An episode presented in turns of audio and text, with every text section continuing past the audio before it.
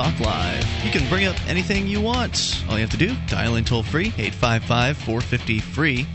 That's the SACL CAI toll free line. It's 1 450 3733. You can join us on our website over at freetalklive.com. We give you the features on the site there completely free. So enjoy those on us. Once again, freetalklive.com. And here with you again tonight, it's Ian. And Julia. Julia, three nights in a row. I know. You are going for a record. Is it? I don't know. I, for as far as like a co-host sitting in as many days in a row, I don't know. Maybe. But it's good to have you here, and we are here, by the way. And you're normally here on Monday nights. You just uh, did Mark the favor of filling in for him on Saturday because he's been on vacation. I will be going to retrieve him at the airport uh, tomorrow. So, uh, those of you who are missing Mark, he'll be back. Uh, our number here, 855 450 free.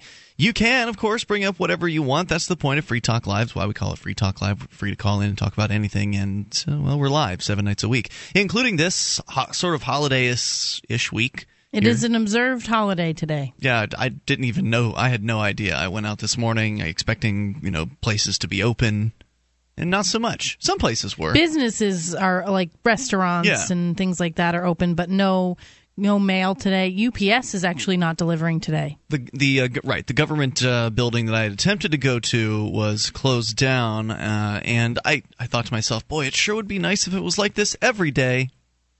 Every Where- day was an observed holiday. Well, no, but every day where the government people don't go to work, and They're like, getting paid. regular whatever. I'd you know what? I'd rather have them get paid and not go to work. That way, that at least they can't threaten anyone with a zoning violation or arrest somebody for a stop sign. Uh, well, I guess the cops are probably on duty. Maybe that's but- the solution. We can satisfying them for con- by continuing to pay them, but just t- letting them just stay, stay home. yeah. You know what? I I wonder about that, Julia, because I think while many of them probably would be pretty satisfied by that, there are certain government bureaucrats who really do enjoy uh, wielding power. Yeah. and so they probably wouldn't be too happy about that. Uh, people like the the court security officer that threatened me uh, the other day, or I guess it was last week. Uh, he shook his fist at me and made a beeline for me in the parking lot in an attempt to threaten me and intimidate me, all the while claiming I was the one who was intimidating him and that I was stalking him. So, uh, all kinds of interesting things happening here. And that video, by the way, will be up soon over at freekeene.com for anyone that uh, would like to keep up to date on that situation. Of course, there's much uh, in the news to discuss with you. You are also welcome to call in at 855 450 free. And there's a story that I mentioned uh, we never had a chance to get to that I think is worth throwing out there because it's it's kind of a duplication of a story that we talked about. Mm, I don't know, five six months ago maybe, where Alabama has now passed an immigration uh, restriction or an immigration law, which is sort of in the same vein as the one that uh, made headlines last year in Arizona and also Georgia, because Georgia took the Arizona law, made some modifications to it, I believe, to make it worse, and passed it. And it was earlier this year that we discussed the Georgia situation where the news was that there were veggies rotting on the vine because they couldn't find enough people, Americans, they couldn't find enough Americans to fill the jobs that were left by the immigrants who had said, screw this, we're out of here. We're not going to deal with this draconian uh, new immigration law that you people have passed. And we're just going to leave. We'll go and find a friendlier place, uh, you know, more a place where people will appreciate us and appreciate the service that we provide to the economy by being being willing to do some of the most back-breaking, difficult manual labor known to uh, you know man in this society, and we'll just go somewhere else. And so basically, the farmers there were losing money and they were desperate to try to find somebody to pick their fruit for them or their veggies for them. So they turned to the state. And the state has what they call, I believe it was a pensioner program, if I'm not mistaken. I actually read this article really recently, Mm-hmm. or an article about this really recently, because I took an economics class, and uh, we had to write some silly research paper at the end. So I wrote mine on why illegal immigrants are good for the economy. So I was reading all about this recently. Right. It was. It's my understanding, just based on the one this one article that I read, that the city actually proposed that um, solution The city or the state? The the state. That's what I mean. The Okay. state, the city, the state. I'm just talking about Right. the entity, whatever it was. government people. Right. Um, it's my understanding that they they had imposed that, or they had like offered that solution like beforehand. Like they wanted, they were proud of putting together this program. Oh, prior to the uh, the restrictions being passed, they Yes. figured, well, this will solve it. Yeah. well, what ended up happening was the pensioners showed up, and many of them walked off the job. There and was the a- rest of them didn't show up the next day. there was a quote from one of the farmers and he said if you want the prisoners to uh to pick the fruit or whatever basically it will not be grown like Right. So, you know, combine that story with the story out of, I think it was the South, uh, not just Arizona, but California as well, where farmers are just saying, screw this, we're just going to move the whole farm.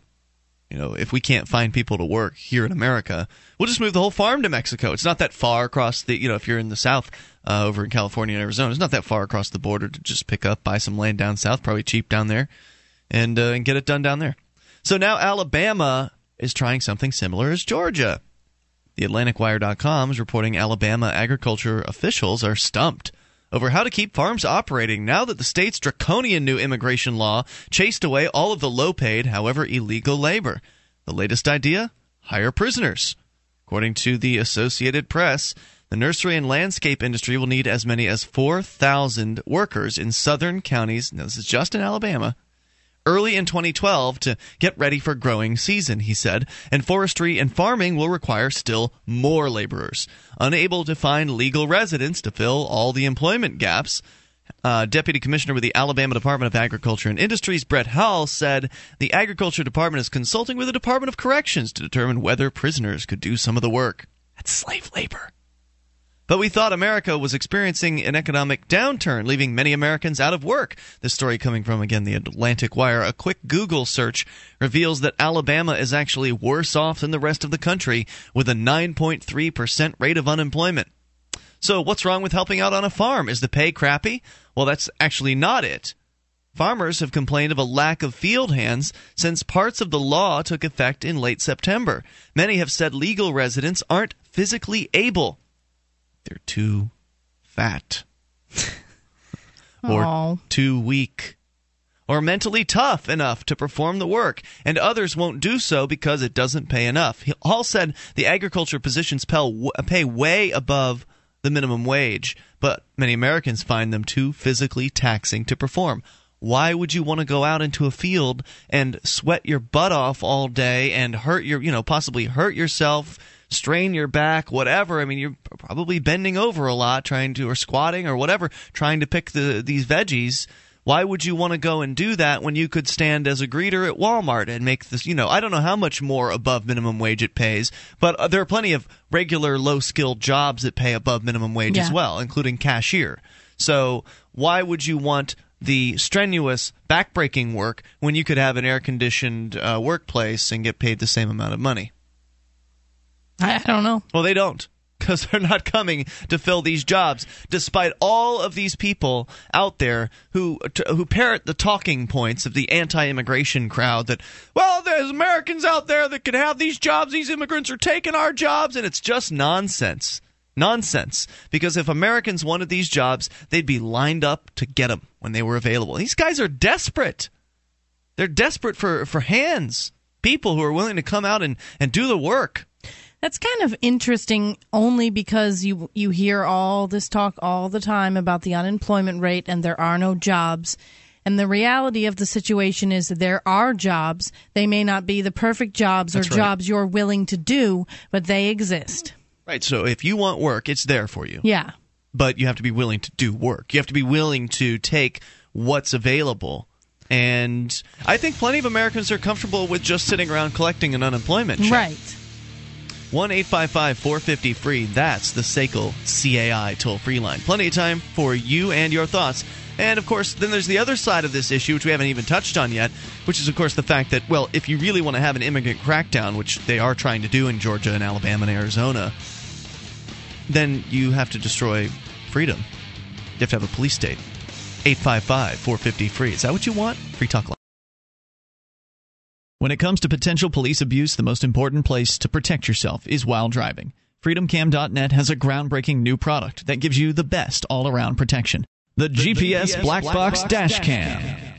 This easy to use unit has video cameras recording all around and inside your vehicle. It also has a built in microphone and GPS navigation, which records your driving route and speed. For traffic stops, accidents, and all other driving incidents, protect yourself with the ultimate witness at freedomcam.net.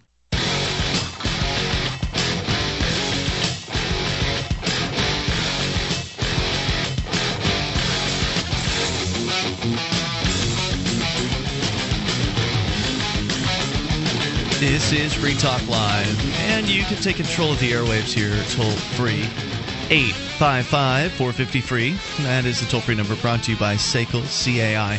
1 855 450 3733. You can join us on our website over at freetalklive.com and you can enjoy the features that we will give to you there. In fact, you can control the content of the site simply by uh, submitting different items you find online that you think are interesting. Other listeners will vote on those items, and the most voted up will make it to the front page and the top of the site. Many more people see them and click on them and check them out. So go on over to freetalklive.com, get interactive. And if you want, uh, one of the ways you can support Free Talk Live is by sending us a few bitcoins. It's the world's first free market peer to peer digital cash. They are uh, incredible. Uh, I was talking about them with some folks over the weekend and, and how bitcoins can really change and are changing, I think, everything about how finances operate for people. Because right now if you want a bank account you got to go and beg. You got to go and submit a social security number or tax id you got to jump through whatever hoops the federal government has put up answer the patriot act questions. I just went through this recently.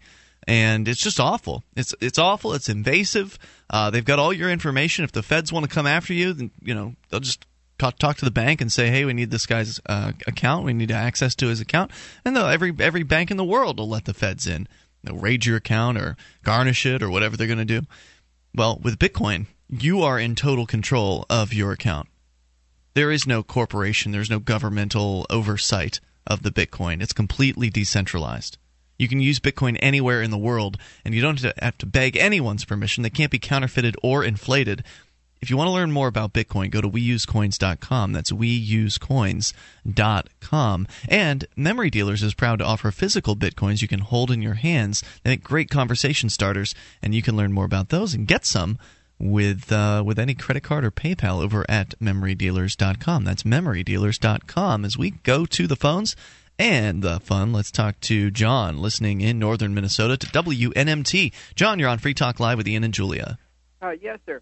Uh, before Yes, John. they had uh, unemployment and Social Security and welfare, if you didn't work, you didn't eat. And uh, I don't see what's wrong with going back to some of that stuff.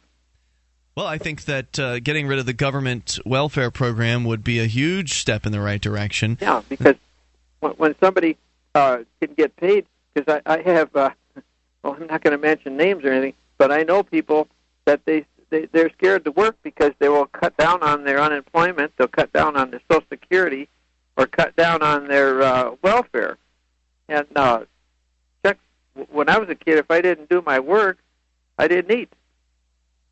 Yeah, well, and it's not to say that people who maybe are uh, sick or, or injured or something like that and, and have a difficult time working shouldn't be taken care of. They should.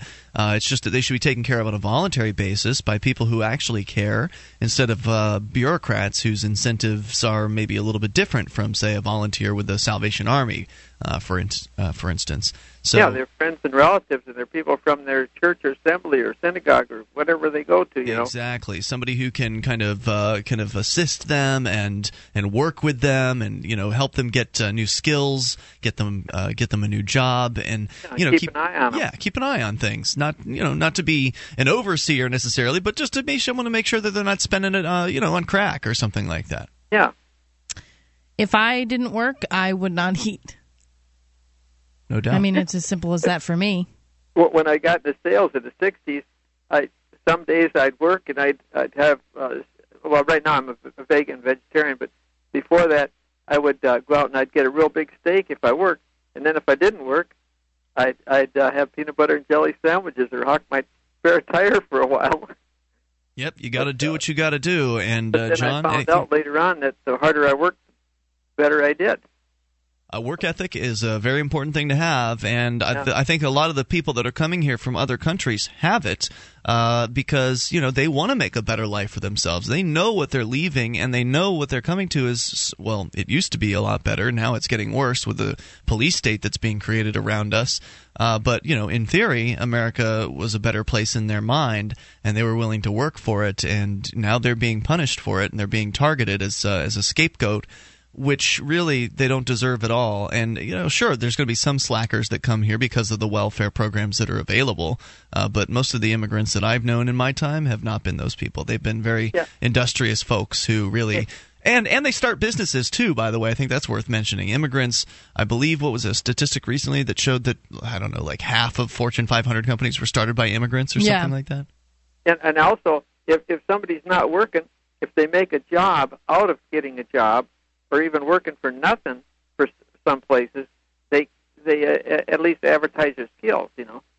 Yeah, absolutely. That's what uh, you know being an intern is about. So you can kind of yeah. uh, get some experience, even at very low or no pay. So you'd be able to get a foothold in whatever that industry is. That's what I did to get started in radio. Was I, I interned for nine months prior to even having a chance at making a paycheck. And I don't know. I, I hear they don't even do that these days. That they pay interns these days in radios, which which is, was strange to me. But nonetheless, John, anything else you want to share tonight? Uh, no, I I just really like the program. Thanks for the thoughts. I appreciate hearing have, from have you. Yeah. Oh, and yeah. By the way, if you like the show, uh, contact your local station there, WNMT, or anyone listening on the radio, and let them know that you appreciate Free Talk Live. Oh, all right, I'll have to do that. Th- yeah, because some old folks called last week and complained about us. So you know, having a nice uh, positive. I'm, uh, I'm one of those old folks, but I, I, I didn't I don't complain. I just keep working. Oh, that's good. How old are you, if I might if I might ask? Seventy one. Seventy one. Wow. Okay. Yeah, you're right there in uh, in line. There were some people that really got upset about a, a drug related conversation that we had. Uh, well, if, if people want to take drugs, that's their own deal but when they get sick and problems, let them take care of themselves too. You know. Yeah. You know. Well, my question would have been for those folks. Well, have they ever drank alcohol? Because uh, alcohol is an incredibly dangerous hard drug. That yeah, I, I used to be on that for about three years, but then I figured, why should I? Why should I go ahead and hurt myself?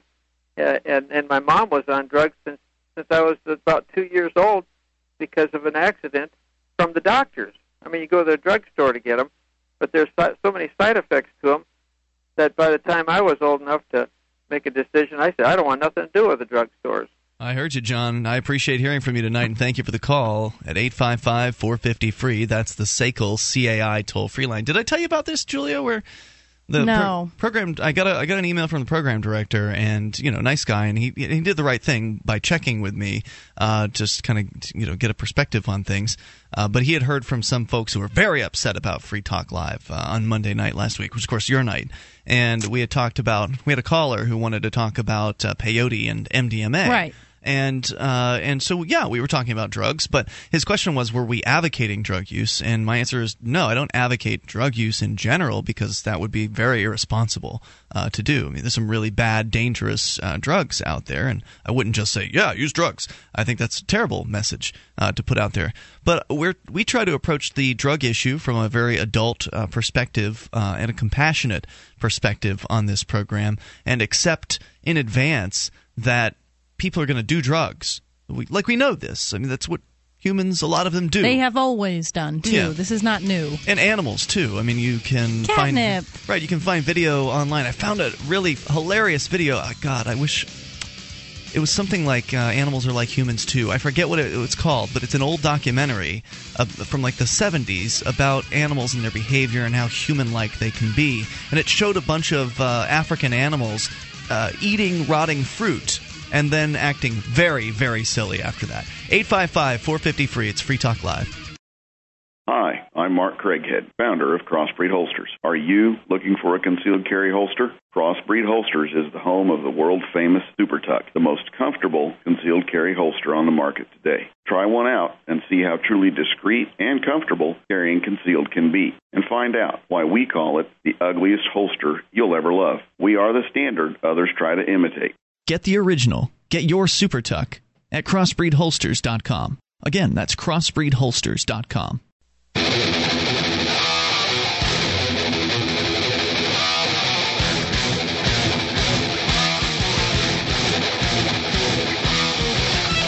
This is Free Talk Live. Bring up what you want. Final week of 2011. We're in it now, and we'll be here all throughout the week. None of that best of nonsense that you're hearing on other talk radio shows this week.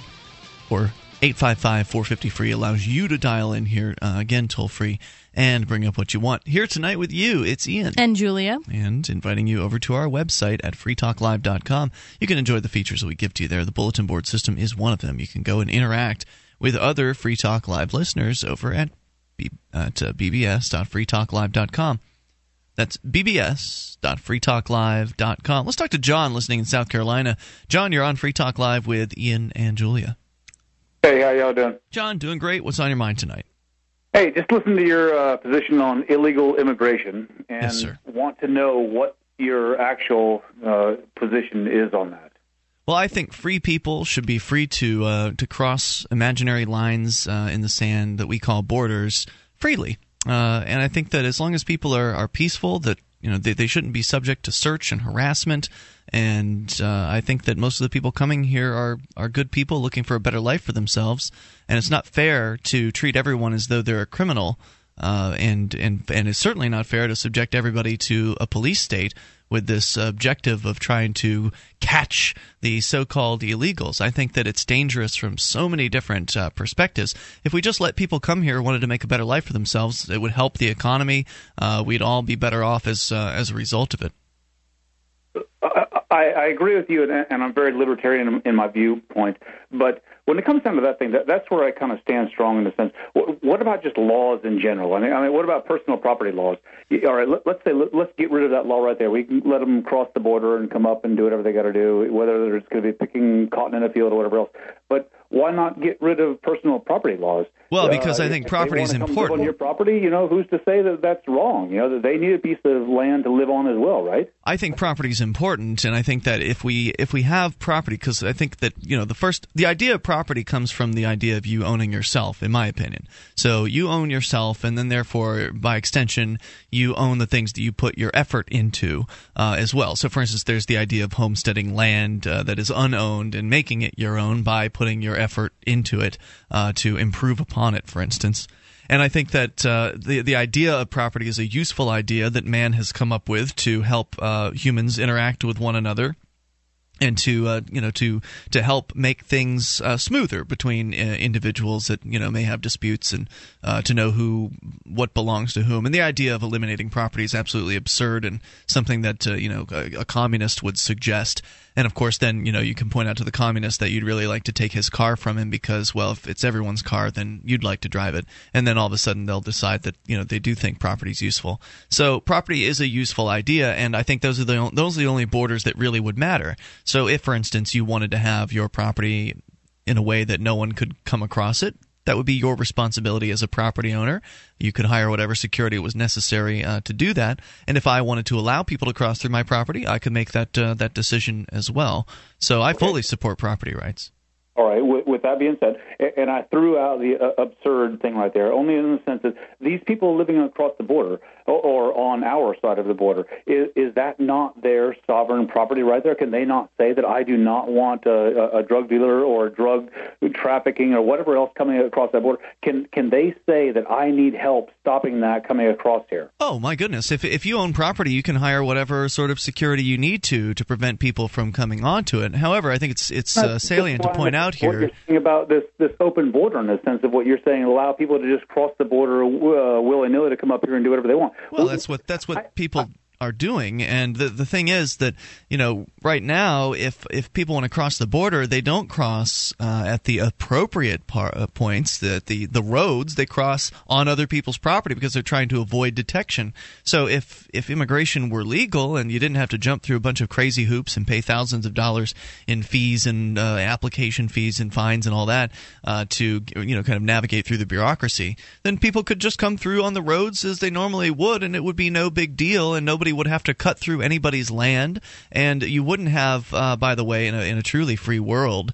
You remember also other things would be different too. So we wouldn't have a war on drugs, hopefully, in this particular free world, and so therefore you wouldn't have drug couriers, uh, you wouldn't have coyotes, uh, sh- you know, shuttling humans. And yes, I am. I am with you there. Right. If the government get their get out of this drug thing, you know, we'd all be better off. Everybody would be better off. Okay, but, so so if you get the drug I am thing, very conservative in in my views, and, but I truly believe that our war on on drugs is completely just ridiculous. Good on uh, good on you, John, because I used to feel similarly about uh, about the control over the people. I think, but I used to feel similarly about uh, on the immigration issue, and I changed my mind on it uh, because you know I came to the realization that uh, well, first of all, it's just wrong. It's it's wrong to just prohibit people from moving about from place to place uh, from a governmental perspective. But in addition, if you can see how the war on drugs has been a failure, I'm sure you can imagine how the war on people, which is what an immigration war would be, so to speak, or immigration crackdown would be, would also be a failure. I mean, if you can't keep drugs out of a prison, I have a hard time with right there. I, I mean, I do believe we have to have a government, and that is the one place that I feel the government is actually very necessary when it comes down to controlling borders. Be, all right, well, Mexicans, yeah, that's one thing, but you know, there are a lot of people out there who truly hate us for our freedom and our beliefs. And where did you hear is, that? You, know, you and I aren't going to take care of those border wars or those individuals coming in here. That's where I think that we need government right there. Uh, and all right, so if, if you got to stop those who are trying to illegally cross uh, and come into our country, it, it, it's not a bad thing. You know, yes, government yes, it is. is a, a necessary evil. No, definitely. no, it's never necessary to have evil. But Julia, I just thought. have a quick question for you because I'm curious if you really believe that people hate us for our freedoms or people hate us because we bomb their parents and children and loved ones. And when you say we, you mean the feds, right? Well, uh, uh, all right, that's going to get super deep. You know, when, when you want to go into something like that, I mean, look what's going on in the world. You know, I mean, they're uh, on the other side of the world, they're, they're killing each other because of belief systems. You know, is that is that our business? Would they I'm hate sorry? us? Would they hate us? And when I say us, I, I mean, I guess it's basically the government, really, because they're the ones who initiate all this. But do you think that it's appropriate for the U.S. government to be meddling over there at all? Do you think maybe that's the reason why they hate not, us? but- Probably not, but then again, we all benefit from it. We all benefit from lower, l- lower oil costs. And, Whoa, and, uh, whoa, whoa! Hold on a second. here, The- right? the whoa, whoa, John! I can't let you get get away with that. I can't, I can't let you get away with saying that. Hang on, John. Hang on, yeah. John. You, you don't you don't get to say you benefit from lower oil costs because all those lower oil costs are subsidized invisibly by the trillions of dollars that are spent by the government taking it out of the productive economy and pouring it into warmongering around the world. I mean, these wars in Iraq, Afghanistan, and you name it, the other places that uh, this country's government troops have been to in the last couple decades alone have cost, you know, over a trillion dollars. That's money that would have been in our pockets that we would have been able to spend better on our lives or our businesses or our families or whatever, our charities. We would have been able to spend that money much more efficiently than the federal government. They just went and they blew it up and killed uh, killed innocent people with it. So th- they're subsidizing, in effect, the oil companies' ability to find new uh, deposits of oil and uh, and you know essentially uh, extract it. So therefore, maybe the price of oil would be slightly higher in the absence of this government warmongering, but we would be able to afford it because we'd have our trillion dollars back in our pockets. So just to, to say that it's all okay because you get a three dollar uh, per gallon price as opposed to a six dollar per gallon price or whatever it would be, because we don't know what it would actually be if it were a true free market uh, Uh, energy price. To say that killing you know hundreds of thousands of people is worthwhile and you know having this trillion dollar war is worthwhile because you can save a few bucks at the pump. I mean that's incredibly callous. Well, uh, I can probably agree with you on that thing right there. I, I don't agree with all the wars, uh, and actually, that's taken me way way off from what I was calling in about. And besides you know, that, as a conservative, John, and, and we can you can stick with us. I'm, I'm happy to hold you through here. Uh, but as, as a conservative, uh, I mean, I would think you would want to save money, right? Like you would want to make sure that Oh, the yeah. gov- government's not spending One a lot of money. one hundred percent. Right. So uh, stick with us. I know you said you had some other reason you were calling. So uh, more with John here in a moment in South Carolina. 855 450 free. That is the SACL CAI toll free line. So if you're a conservative and you want to save money, then why would you want the government to provide security for private companies? Isn't that essentially what this all is? This whole war thing over in the Middle East? Isn't it? Isn't a security mission for Texaco and these other companies? I mean, shouldn't they pay for their own security force? The Ruger lightweight compact revolver is loaded with the latest technological advances and features required by today's most demanding shooters. Models include the original LCR in 38 Special Plus P, the powerful LCR 357 Magnum, and the LCR with XS sights. All models feature a monolithic frame, patent pending friction reducing cam, high strength stainless steel cylinder, and polymer fire control housing. The LCR, another innovative American made product from Ruger. Learn more about the Ruger LCR at Ruger.com slash LCR.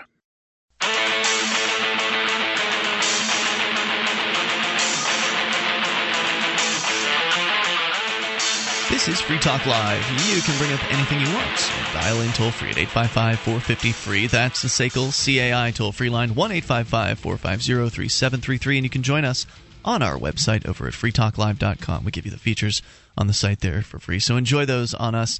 And if you want to help support Free Talk Live, one of the ways you can do that is by shopping with us. It is, of course, post Christmas at this point. And maybe you got a little bit of cash from uh, some loved ones uh, in the Christmas cards that you received throughout the uh, the last week or so, and you're looking for a way to know, get rid of it. You can do that by shopping with us over at shop.freetalklive.com. You've got two choices. There's Amazon and Newegg. Uh, if you use the Amazon links, there's different ones for different countries. There, use the Amazon links. Free Talk Live will get a portion of the purchase price. So whatever it is you're looking to buy, Amazon they probably sell it. You just bought like a hundred something dollars worth of food. Yes, I did. Groceries. Right. Yeah. I um. It's I not bought, cold. It's like uh, kind of No, stuff you can store in the pantry. Kind of No, groceries. there's these uh there's these chips that I've found that I really like. I'm not really a big chip eater, but um they're really good and they only you know the only ingredients in them are like real ingredients. Mm. There's like 5 or 6 and you know what they all are. So I like that and they're really tasty. So there's not like sodium bithocarbonate. yeah, none of that. or whatever? None of that I'm stuff. making that up. I don't know so well, there it probably It probably exists on the back of a bag somewhere. Yeah. But um, they're really tasty, but they're expensive because you got to buy them in like the natural food section and uh, If you at go a to the store, you mean? Yeah, Yeah. I mean it's like five bucks.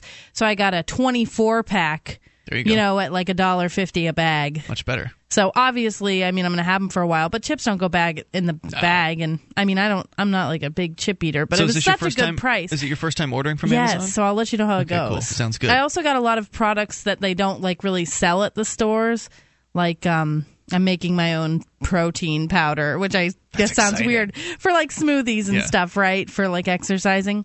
And so some like some of the things that you have to buy, I just wouldn't be able to buy at the store. Sure. Also, I mean, there's. I remember I was looking around for like hot sauce once, and there's all kinds of imported stuff there Yeah. as well, like s- products from Mexico, for instance. That, I mean, up here in New England, uh, at least in this part of New England, you can't really find a Mexican no. grocer. Ooh, that reminds So- me. I should look for. There's some Mexican spices that I wanted to buy, and I couldn't find them here because there's no Mexican grocery stores. Shop.freetalklive.com is where you can go to get all that stuff done. Of course, get the latest DVDs or books or whatever it is that you're looking to get. Amazon's got it. Or maybe you're building a new computer. Uh, that's some of the things. Uh, that's one of the pro- projects I'll be working on here because I went to the Newegg link at shop.freetalklive.com. And when I or when you order through the Newegg link there, the Civil Disobedience Evolution Fund gets a portion of that purchase. So if you shop through the Amazon links, Free Talk Live gets a cut, and if you shop through the Newegg links at shop.freetalklive.com, then the Civil Disobedience Evolution Fund gets a cut. We were talking about immigration, and we had John on the line. He dropped off, unfortunately, uh, during the Oh. break. I had a question for John. What was the question? Just Well, throw it to the universe. I will. I was going to ask if I could throw it to the universe. Um, my question is for John or anyone else listening out there who's maybe struggling with this or feels really strongly about this, because for those who don't know, John uh, felt that people over there, I guess people in Iraq and the Middle East, hate us for our freedoms. oh, thanks That's for bringing what he back said. up. Yeah. And this is common. I mean, I've heard this before. So my question for him would be: How would he feel if um, the Iraq army built a military base in in our country somewhere? Like, so let's say in I think he was from South Carolina. Let's say in North Carolina they built a military. They just put a here's the military Chinese. base. The Chinese has a big military. Okay, Like anywhere. Iraq, I mean, they don't really have much of a military. How would you feel towards them? Yeah. You know, would you feel like that was a little aggressive? Or would you wi- wave and smile at the nice Chinese troops Right. as they're uh, trotting down your street? So I just think, you know, I. I, I, I really can't. I was going to say I understand where he's coming from, but I, I can't understand where he's coming from because before I was a libertarian, I was very liberal, so I was I was always very anti-war and things like that. So I really can't Well, understand where you're coming. are pro-war, but just saying. Or- Right, but well, I wasn't. I was always very anti-war, so I can't understand where you're coming from. But I hear this a lot, and I would just ask anybody who believes this to like really think about uh, the way that the American government has been treating people, n- not Yeah. only in the Middle East, but all over the world. And, you know, maybe that's the reason why there's some animosity towards Americans. And I think so. have you ever stopped to consider that there are countries around the world like Costa Rica that just leave everybody be and no, you know, they don't even have a military. no, and um, wasn't it Switzerland during World War II? I'm terrible with history, so Yes. don't quote me on it. But I know The there were some countries that didn't participate.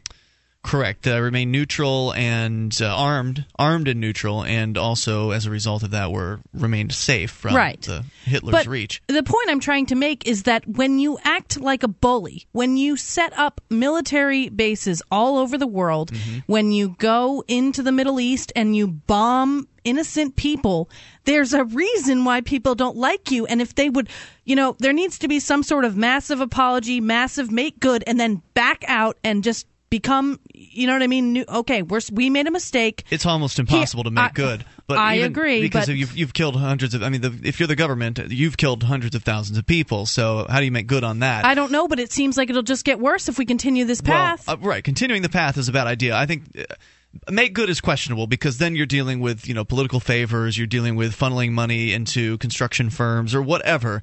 Well, I don't want them to make good with construction firms. I want them to make good with the people whose lives they've ruined by blowing up their houses. I don't. I wonder how they can do that. I have uh, no It sounds idea. like a bureaucratic nightmare to me to try I that. agree. I think it would be best if you could just, you know, wave the magic wand, close I down agree. all the the military bases, and and and and then say, "I'm so we're so so sorry. We really, you know, made a mistake, and please forgive us." And then just leave it at that. But or, or look, we're going to open our borders. You know, uh, come make a better life for yourself here. Uh, but to you know, to suggest there needs to be a new government program to I'm not saying that there should be a government program. I'm I'm just saying something needs to be done as far as like we, we need to leave now, right? If we want, The- we cannot continue yeah. this. The government the government needs to leave now. And there's some people that really disagree with that because Well, and it comes from propaganda because I was listening to another radio show uh, while I was showering today, and it's uh, one of these local. Uh, I guess he's kind of like a regional host, Howie Carr, uh, out of Boston, and you know, one of his uh, fill-in hosts was was on today, and he was talking about Ron Paul. And oh yeah, I love this. Liber- I like the libertarian uh, policy domestically, but you know, I just don't like the foreign policy. And again, bringing out this fear mongering about how well we need to have the military in all these countries around the world to make sure that we're safe. I think that most people don't have any idea how many countries the United States is in. Maybe. Like I think it's pretty obvious that we're in the we have a huge presence in the Middle East. Right. But do people give any thought to the fact that there are still military bases in Japan? Probably Germany? not so often, You know? yeah. But it's true that they are there, and, and on the Do other they need to be there for any reason? or the other 130 or so Yeah. plus countries uh, in which they are occupying. So he brought out, you know, kind of trotted out these these talking points like they hate us for our freedom, and you know we've got to have the military in all these places to keep them in line, and blah blah blah, as though it's the role of this country to be the the world's police. And I mean, if anything, Ron Paul is so right about that uh, that particular viewpoint. And I think we actually have John back uh, in South Carolina. Again, usually it's only one call per night, but if something goes technically wrong, then you're always welcome to call back in. John, uh, you back with us? Yes, I'm back. All right. So, have you been privy to our conversation here while you were gone? Oh yeah, uh, I've been listening on, on the internet the whole Okay, time. great. So go ahead with your thoughts. Well, I, I, y'all kind of went really off course in what, what I was talking about. I, I was talking about our, our southern border right there, and you're going over to Iraq and Well, but that's because you did that. mention the whole And- "they hate us for our freedom" thing, which deserved to be addressed. I think. Well, well, I, I didn't say that I they hate us for our freedom. I, Yes, you did. Yeah, I'm pretty sure you did. But it's okay if you want to change your mind on it because they don't. I mean, usually there's a little bit of uh, maybe uh, perhaps envy towards the freedom. Like some people look at the U.S. around the world and they want to be as as free as they. I would say that's the not really US true anymore, though. It's it's it becomes less true over time, and then when they move here, they realize, oh yeah, it wasn't as great as I thought it was going to be. Actually, all, all I was going towards was I, I think y'all are I get the impression y'all are uh, like against all laws. I, am I correct in that thought? No, no. I think that there are very immutable uh, natural laws that you can't escape. So, for instance, uh, okay, actions. What, what, about a government? Do you, do you feel that we need a central government? Not at all. In fact, uh, I think that the history of man and government shows that centralization is a negative thing and that it has dire consequences for efficiency and uh, and freedom and, and all of those things. I think that you know you look at the Soviet Union breaking up in you know the, the late 1980s. Uh, and what happened after that is the former Soviet states went in slightly different directions, and some of them uh, are more, far more free now, like Estonia, for instance. Where, where do you get your reference from in that sense? I mean, as human beings, we do need some control. I mean, you you got to you have to agree with that that we we cannot live. As I said, as I, mean, I said, maybe you can individually, but as a general mass of individuals, we cannot live without control. Do you, do you agree with that? Well, I think that if you want to live in a, peaceful world, uh, which I want, uh, that, yeah, obviously there's going to be dangerous people out there, and those dangerous people should be dealt with. Now, I'll tell you what, John, I'll put you on hold again. Hopefully, you can stick with us because I think we should continue this conversation about control. Hour two's on the way, 855 450 free. From filmmaker A.I. Wintermute comes the feature length documentary, Liberty in Our Lifetime. It chronicles the real life activists who have moved to New Hampshire as part of the Free State Project and the many ways in which they seek to live free. But he needs your help to get this important story off the ground. Visit libertydocumentary.com, watch the trailer, and find out how you can help bring this film to life. That's libertydocumentary.com.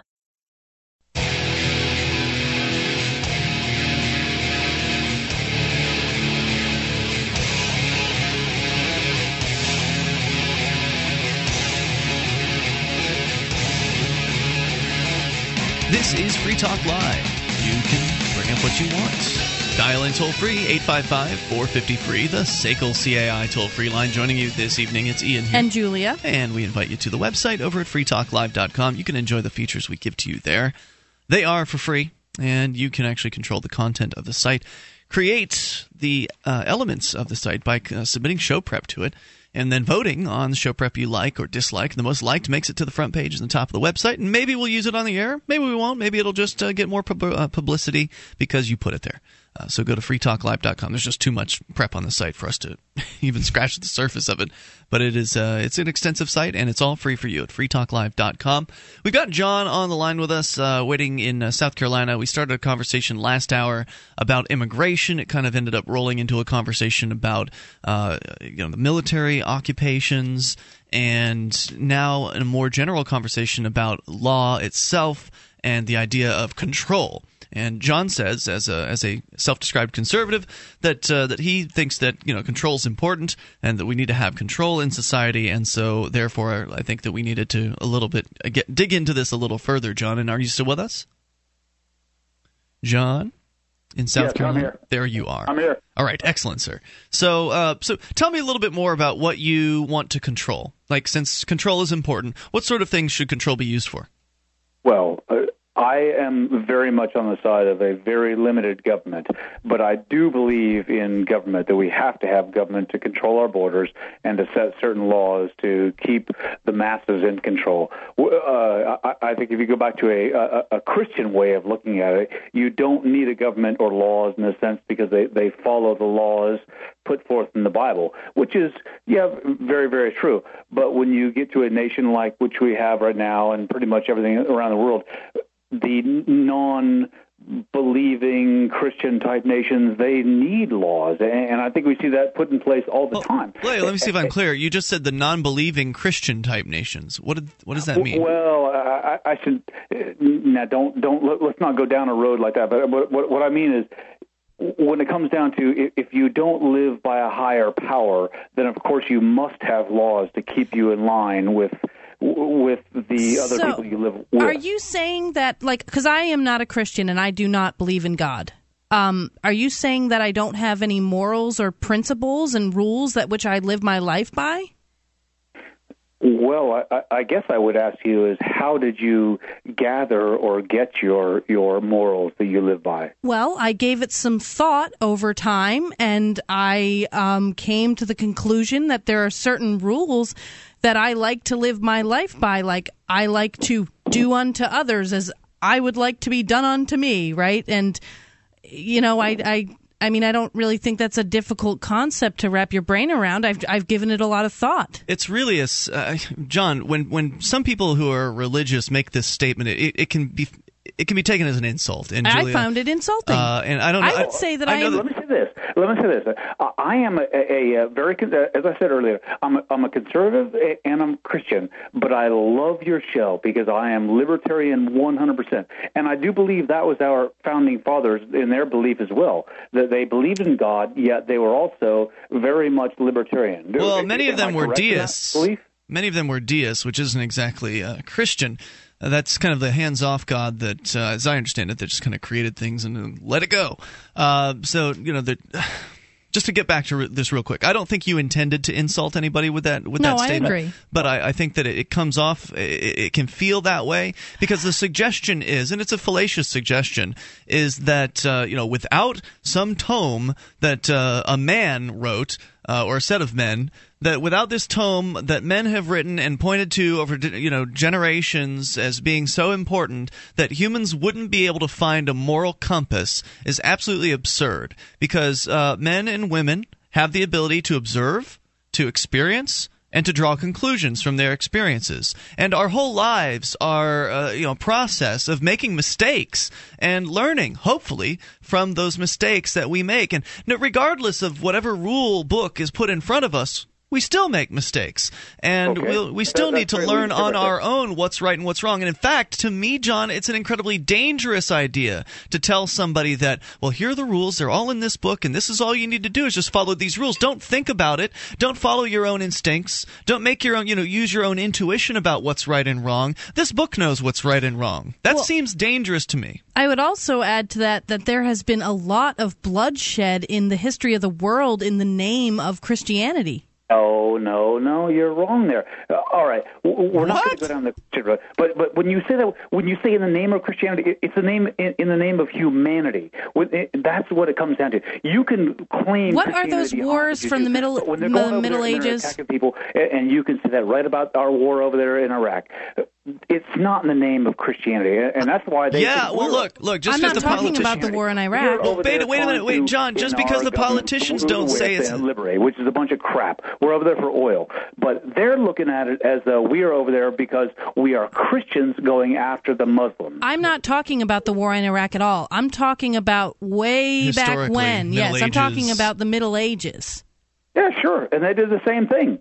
Well, if they had if they had the book, right? If they had the book to guide them. How come the book that says "Turn the Other Cheek"? Right. How come they? A, a, thousand years. The book was was uh, is two thousand years old. It doesn't matter if it was a thousand years ago or if it's right now or if it's two thousand years ago. It's the same crap. It was governments in control going over there to kill individuals based on their belief. That's all it was. And that well, was not hold on, God. John. I mean, much of these governments were very religiously oriented, and in fact, in some cases, the the crossover between religion and government was almost indistinguishable. So wasn't Oh, Christians gosh. have been Christians and other people in other religions have been slaughtering their uh, you know the c- competing religions for uh, longer than uh, you know I can recall and certainly hundreds upon thousands of years and all of this all of this happens when many of these religious documents whether we're talking about the Quran or whether we're talking about the Bible uh, many of these documents are very peace oriented documents but yet the slaughter continues and whether you want to admit it or not today John I've heard the callers to talk radio not just on this show but other shows you know basically saying that this is between Christians and Muslims, that the Muslims are out to kill the Christians, and so therefore we've got to kill them first, which is, of course, you know, one of the most anti Christian things anyone can say, but yet these Christians continue to believe that they're in some way emulating Jesus by going around and slaughtering other human beings. That is crazy. That, that of course, is crazy. And so you would agree that's that that perspective is warped. Well, yes, of course it is. Okay. And, and Julia, I am a Christian, and, and I don't believe that. What, what you just said, uh, Ian, I, I, do not believe that. Thank and goodness. You're unfortunately surrounded by people who are of that particular mindset, and it's tragic because really, you know, these people who call themselves Christians and advocate warmongering, uh, I think you know they're very. It's a very dangerous position from a Christian perspective because essentially they're doing the opposite of what Jesus's uh, intention was, and they're calling yeah. it Christian so all at the same time. Acting human is the problem. Well, yeah, that's Don't true. Humans are very sub- human because we're all flawed. We're all sinners, and if you want to look at it in that sense, all of us are going to make mistakes. And we're we. Good grief! I lived in South Korea for a little while, and you know what? They were racist against the North Koreans, and you know why they were racist against the North Koreans? Because the North Koreans were slightly darker than the mm. South Koreans, which is a bunch of crap. They weren't at all, right? Which truly showed me humanity in the sense right there. There was no difference whatsoever. I, I don't know what year it was that they separated, but it, it probably wasn't too long ago. And and they didn't like them because they said they they were a little bit darker than the South Koreans. And you know you know why they were darker is because they had to work out in the fields because they didn't have the yeah, automation and the money and everything else that goes along with having money like a, a, a Western nation like us. John, I think you've, you've made a lot of good observations. You've got a lot of good thoughts, and I appreciate the conversation we've had tonight. Don't don't hesitate to call us in the future at 855 450 free, the SACL CAI toll free line. I want to get back real quick to the idea of that uh, humans need to have control, and so therefore we need to have government.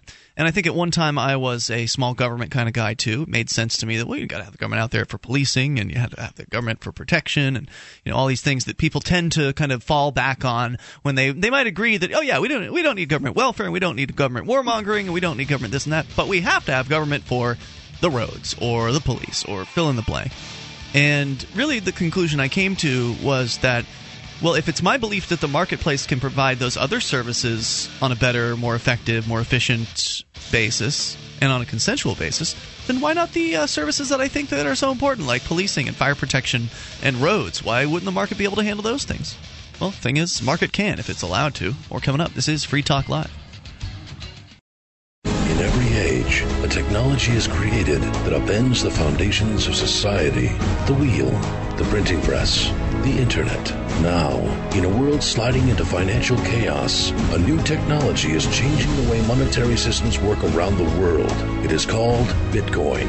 Bitcoin is a new form of money, controlled not by banks, governments, or corporations, but through mutual commerce between free individuals. To learn more, visit weusecoins.com.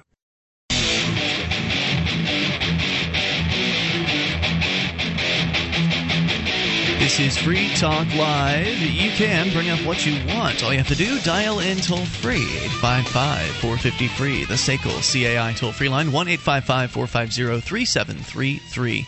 And here with you tonight, it's Ian. And Julia. We invite you on over to the website at freetalklive.com. You can get signed up for news updates. We'll keep you in the loop whenever there's something you need to know about Free Talk Live. Just go to news.freetalklive.com to get signed up. You can follow us via email, Twitter, Facebook, whichever method works best for you. It's all free, of course, at news.freetalklive.com. Vaporsmiths. Maybe you've heard about the e cigarettes. We've been talking about them. I'm a huge fan, and I've never smoked a cigarette in my life. But the e-cigarette I love because it's uh, it's a great alternative to cigarettes to actually smoking. It's vaporizing. You know, there's actually no smoke involved whatsoever, and as a result of that, you're going to smell better. Your clothes aren't going to have that nasty nicotine stained scent. Your drapes in the house aren't going to have that nasty nicotine stained look well, once you replace them, uh, because you know nicotine will permanently stain things, and it's awful uh, the cigarettes that you've been smoking, they smell your house up. They smell you up. And you can change that by using the e cigarette. Not only that, you're going to save money. If you're a pack a day smoker, you can save $120 per month with the Vaporsmith's e cigarette. That's pretty serious. I mean, $120 a month, that, that can go a long way toward helping you pay the bills or whatever other you know you'd like to put that money towards. You get a free standard starter kit with the purchase of 40 cartomizers or more over at vaporsmiths.com. You can give them a call at 855-2-GET-VAPOR and you'll get free shipping on orders over $60. 855-2-GET-VAPOR and that's vaporsmiths.com. So you don't deal with the smell. You don't have to you don't have to go outside anymore. If you're at the bar, you can just pull out your your Vaporsmiths e-cig. The first time I ever saw one of these was because of that there was someone at a bar and they pulled it out and they were like, "Look at my little cool little thing I got They here. are I cool. smoke inside. Right. Well, you're not smoking. Yeah. You're, you're vaporizing. And so, at, in most places, they, they won't do anything about it to you. They can't. It's not, it's not been prohibited or anything like that.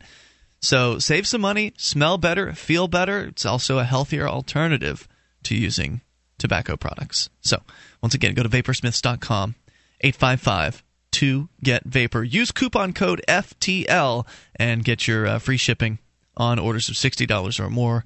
And uh, with a purchase of 40 cartomizers or more, use coupon code FTL to get the free starter kit. Vaporsmiths.com. As we continue here with you and your thoughts, Kelvin is on the line in Colorado on the amp lines. Hey, Kelvin. Hey, good evening, Ian and Julia. Hey, what's on your mind tonight? Hey, I also uh, wanted to uh, talk a little bit about the immigration issue. Sure. Uh, of uh, of all the uh, the tenets of the the liberty movement, uh, this one and the uh, environmental, you know, methods of protecting the environment are, are ones that I always have kind of a hard time figuring out uh, a really good workable solution to. But uh, so, am I to understand that that you're advocating a totally open immigration for anyone from anywhere in the world? Well, of course. I mean, wouldn't that be what a free place was uh, all about? To allow people to go, uh, leave, and come as freely as they would like. I mean, on top of that, also remember that uh, private property would still exist. So if you wanted to close down your own property to whomever you wanted, then you could you could close it down. Uh, but otherwise, everybody else that wants to have people moving from point to point, that you know, they should be able to. But, but isn't one of the tenets of of the freedom philosophy is that people be uh, responsible for themselves? So you could, you could have people with uh, severe mental illnesses, uh, people that don't have any capability to support themselves, uh, people with communicable diseases, uh, violent criminals, you know, all, all kinds of people from anywhere in the world showing up. And wouldn't there be any kind of a screening process or some way to prevent, you know, any of these people from coming in, or are you just saying let them all come in and the market will take care of the issue? Well, if there wasn't um, like welfare style programs and you had to work, you know, to live basically, why would people from other countries come here? Like you mentioned, um, people with mental illnesses and um, people who couldn't support themselves. Why would they want to come here if if this was a nation where, or I wouldn't even call it a nation, but if this was a place where you had to be able to support yourself to live? Oh, yeah, that's an excellent point. I I guess I, I keep getting stuck on this idea of how would this thing work in the world of today. But really, I guess we have to think of a bunch of reforms happening in parallel, so that Right. as each of these things happen, the other concepts to support that being viable have to have to be put in place. Right, we have to have true. We have to have true freedom, uh, and but but that's not to say that I think that uh, there's some people that will say, well, until we get rid of the welfare program, we need to crack down on immigration. I don't support that at all. I think that you know whatever wherever we can have more freedom, we should have more freedom now. And uh, you know, if people want to support some uh, cripples coming here from other countries, then they should be able to do that uh, as well. If I want to hire people from other countries because I think their work ethic is better or whatever, which of course is silly, each individual is different. But if I want to hire people from another country, maybe because I'm from there or whatever, I should be able to do that. And I shouldn't have to ask any government uh, bureaucrats permission. I shouldn't have to beg, and I shouldn't have to certainly shouldn't have to pay anybody any money uh, in order to uh, you know except for buying a plane ticket or a, or a ship ticket or whatever uh, to get somebody here. So it's the government just stays, stands in the way of progress by preventing people from uh, from coming here to make a better life for themselves. And then to use the example of well, what about violent criminals? Shouldn't we be checking everybody before they come in here? That's just an excuse for control. And uh, right now we have people in this country that have a violent mindset. Maybe they're out there planning a crime as we speak, uh, and there's nothing we can do about that because we don't have the ability to you know check out people's thoughts and arrest people for thought crimes. Thank goodness.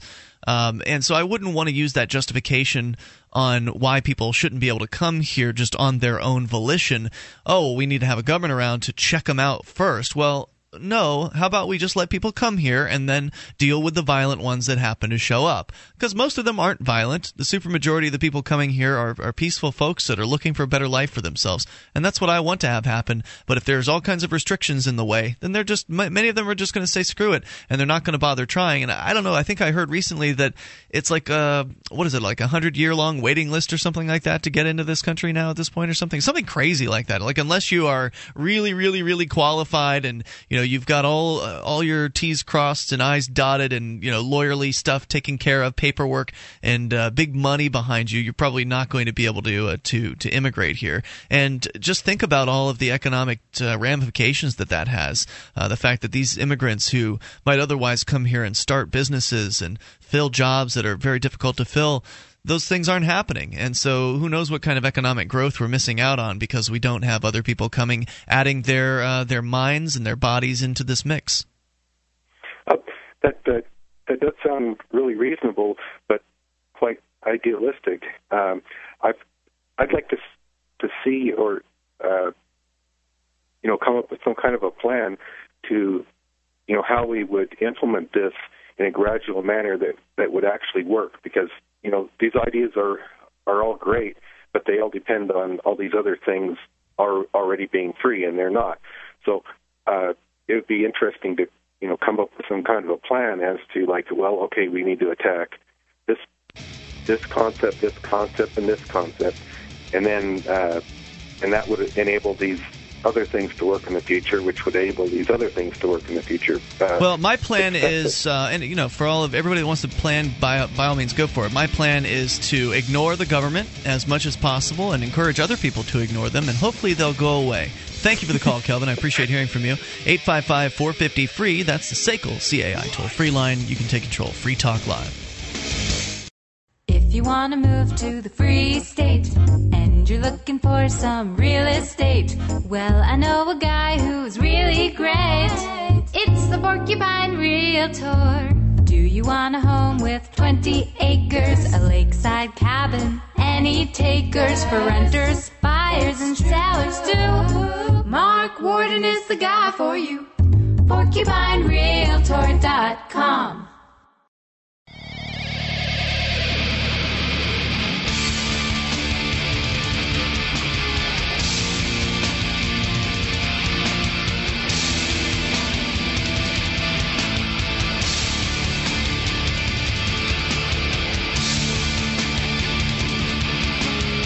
This is Free Talk Live, and you can bring up what you want. All you have to do is dial in toll free. 855 450 free is the SACL CAI toll free line. 1 855 450 3733. Join us on our website, freetalklive.com. We give you the features there for free, so enjoy those. Shrine of Female Listeners is one of them, with dozens of ladies who've taken the time to send in their validated photo or video showing their listeners of the program. Shrine.freetalklive.com will take you there, and if you're a lady listener, you can get details on how to become part of the Shrine over at shrine.freetalklive.com. And by the way, SACL CAI has been a longtime sponsor of Free Talk Live. They take care of uh, sponsoring the phone lines for us.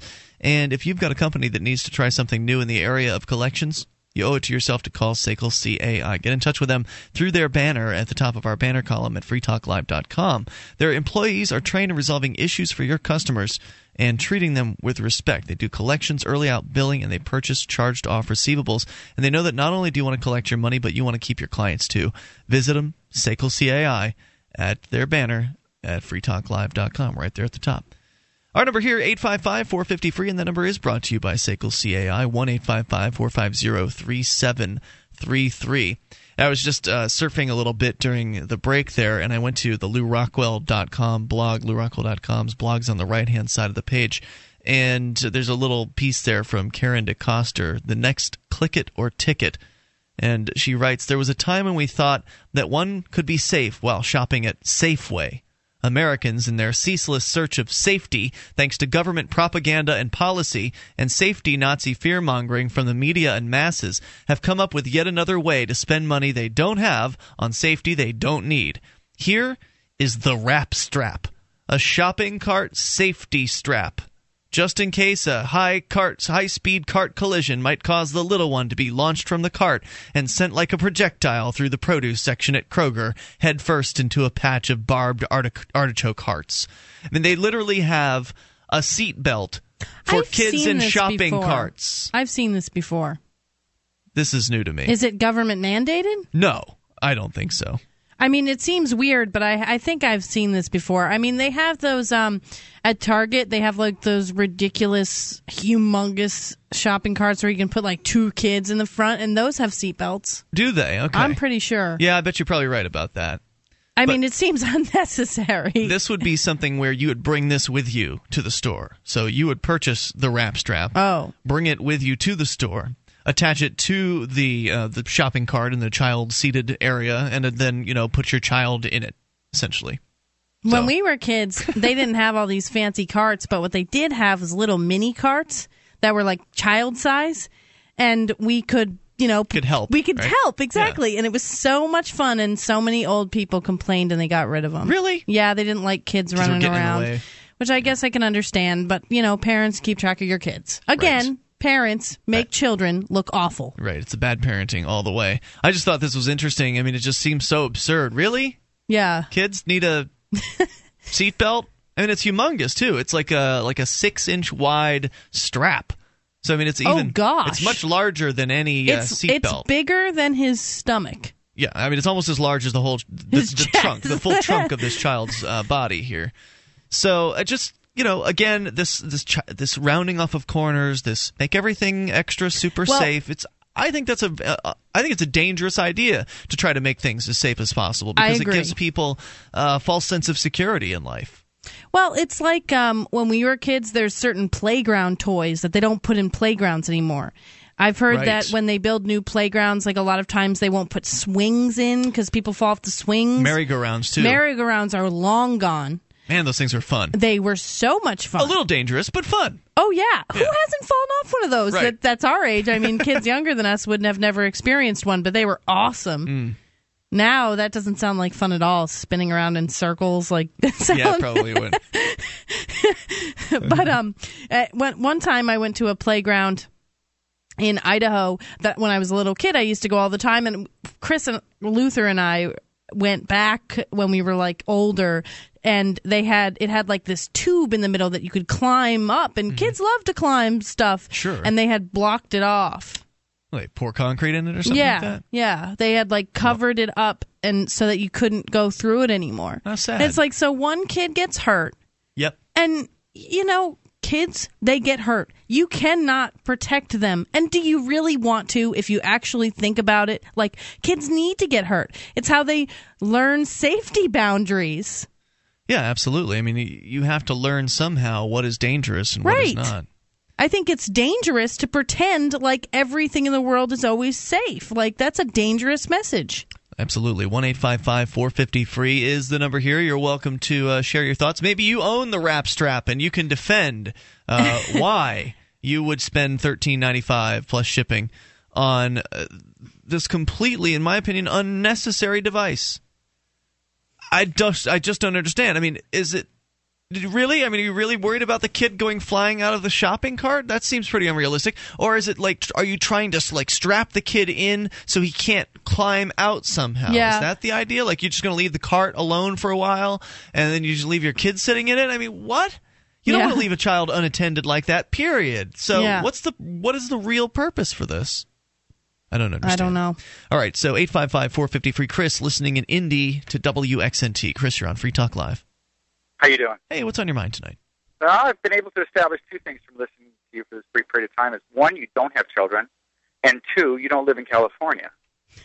Okay, explain, And, please. and the reason I say that is that your your idea about immigration, um, it's fine unless unless you actually put it into practice. What's happened in California is that somebody has to pay for the prisons and hospitals, and that ends up being the taxpayers, not the employers and not the illegal immigrants, but the people who work for a living end up paying for all the prisons and hospitals that immigration or current immigration policy requires. Well, we don't support up- the current immigration policy. Like, I don't. I agree that you should you not have to pay. Doors, if you open up the doors somebody has to pay for the prisons and hospitals. Well, how about how about you start with the problem, which is the state and all of its prohibitions, which is filling up prisons in California. So, well, you, most of the most of the illegal immigrants that are thirty percent of the prison population in California is illegal immigrants, and they're not being arrested for, for instance, twelve hundred people were killed by illegal immigrants in the United States last year. Drunk driving, uh, vehicular How many homicide. killed were, were killed with um like white people?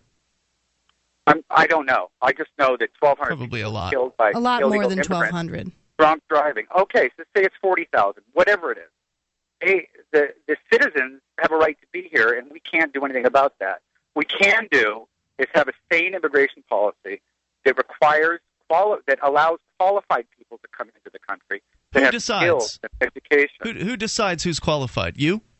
Well, no, but but, but again, Which- if which you don't have experts? those, if, you don't have those qualifications, you're going to have a Who country decides? like California. Who decides? Uh, I, w- I would say our elected officials have to decide that. You want to trust politicians to decide who's appropriate to come into this country or not? Well, I know they're doing a damn poor job of it now, but look at California. Look at they're 14 billion in the hole. Well, you're talking about a state government that is notoriously out of control as far as its spending and its uh, and its programs and things like that. And you know what? There's a problem with your again. You're blaming immigrants. You're scapegoating them for problems that that are not their fault. People ha- make mistakes when they you know when they're driving or whatever, regardless of Where from- are you? of what.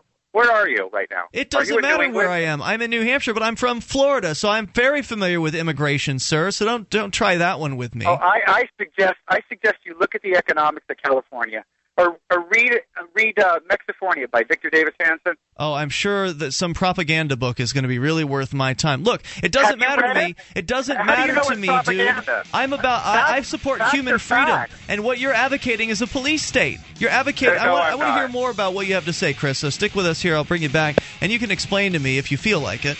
You can explain to me what your vision is. What's what's your Mexifornia vision? What what is it the uh, the author of that book? Because you're just going to give me a summary of it. I don't have. I'm not going to make the time to read it. What is it that you think should be done if it's not being done right right now? More coming up. Free Talk Live. As a smoker, you know traditional cigarettes are unhealthy, and the taxes feed the very beast stealing your freedom to smoke. That's why the Vapor Station offers an assortment of electronic cigarette kits. Each rechargeable, refillable kit is an effective, affordable alternative to smoking. No combustion, no tar, no foul lingering odors, and no smoke, secondhand or otherwise. Just inhale pure enjoyment and exhale vapor. Take a puff just about anywhere without getting hassled. Get your e-cigarette kit now at vaporstation.com.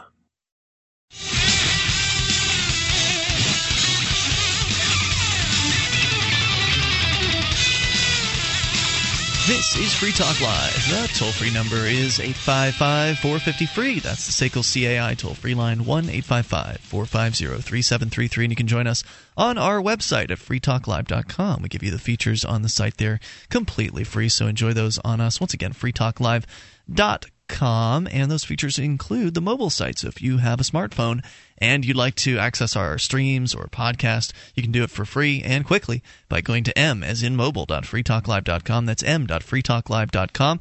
And the Ruger Gunsight Scout Rifle is an affordable, versatile, and reliable rifle that will deliver 10 rounds of 308 Winchester performance in a variety of situations. It's compact, lightweight, and accommodates a host of optics. It's a serious rifle for those serious about rifles. The perfect do it all bolt action rifle where rugged, reliable Ruger meets the practical tactical. The Ruger Gunsight Scout Rifle, the one rifle to have if you can have only one. Ruger.com. As uh, we continue here, we had a gentleman on hold. He dropped off the line. I think it was Chris, though, in Indy. And we were talking about immigration. And he brought up this uh, objection that, well, you don't live in California, so you don't know what it's like. There's people out there, they're hurting people. And uh, nationwide, there was, what do you say, 1,400 No, he said 1,200 nationwide, which I'd like to like for you to think about that number for a minute.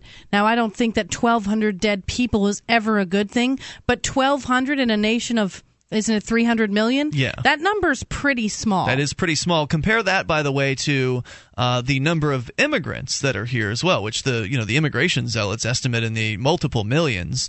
So I mean, you're talking about spread across millions and millions and millions of people. Twelve hundred of them maybe have you know a, a violent criminal you know well, and he record. Right, and what? So and that's supposed to justify a total crackdown and a total police state to you know to make sure that these are all you know supposedly clean records people that have begged appropriately to the local governments or to the, the federal government to get here. Now, he also brought up the hospitals, and I think it's important to point out that right now in this country there there's laws, right, that say basically that the hospital has to take any person who comes into the hospital and then we have to pay for it basically. The taxpayers yeah. The taxpayers and it drives hospital costs way up. Sure. Um, I used to I watch a lot of documentaries on I love documentaries on drugs and I was watching one about meth labs once and there was one burn lab in a hospital in Tennessee. I think it was in Memphis. And they were saying that they spend like $300 billion a year taking care of burn victims that have no insurance that were brought in from, from meth, meth labs. labs. So that's one hospital, one ward, one hospital, one issue. It's just meth lab victims. So you legalize drugs and the meth gets manufactured in controlled laboratory environments. You save that money right there, right off right. the top. But the point of me telling you this is like that's the the hospital costs are drawn. Uh, they're just, I mean, they go through the roof because we're f- forced to pay for everybody to have this Yeah. hospital care. So the issue there is the welfare hospital system, not Right. the immigrants. Which is why, which is why I suggested that uh, Chris.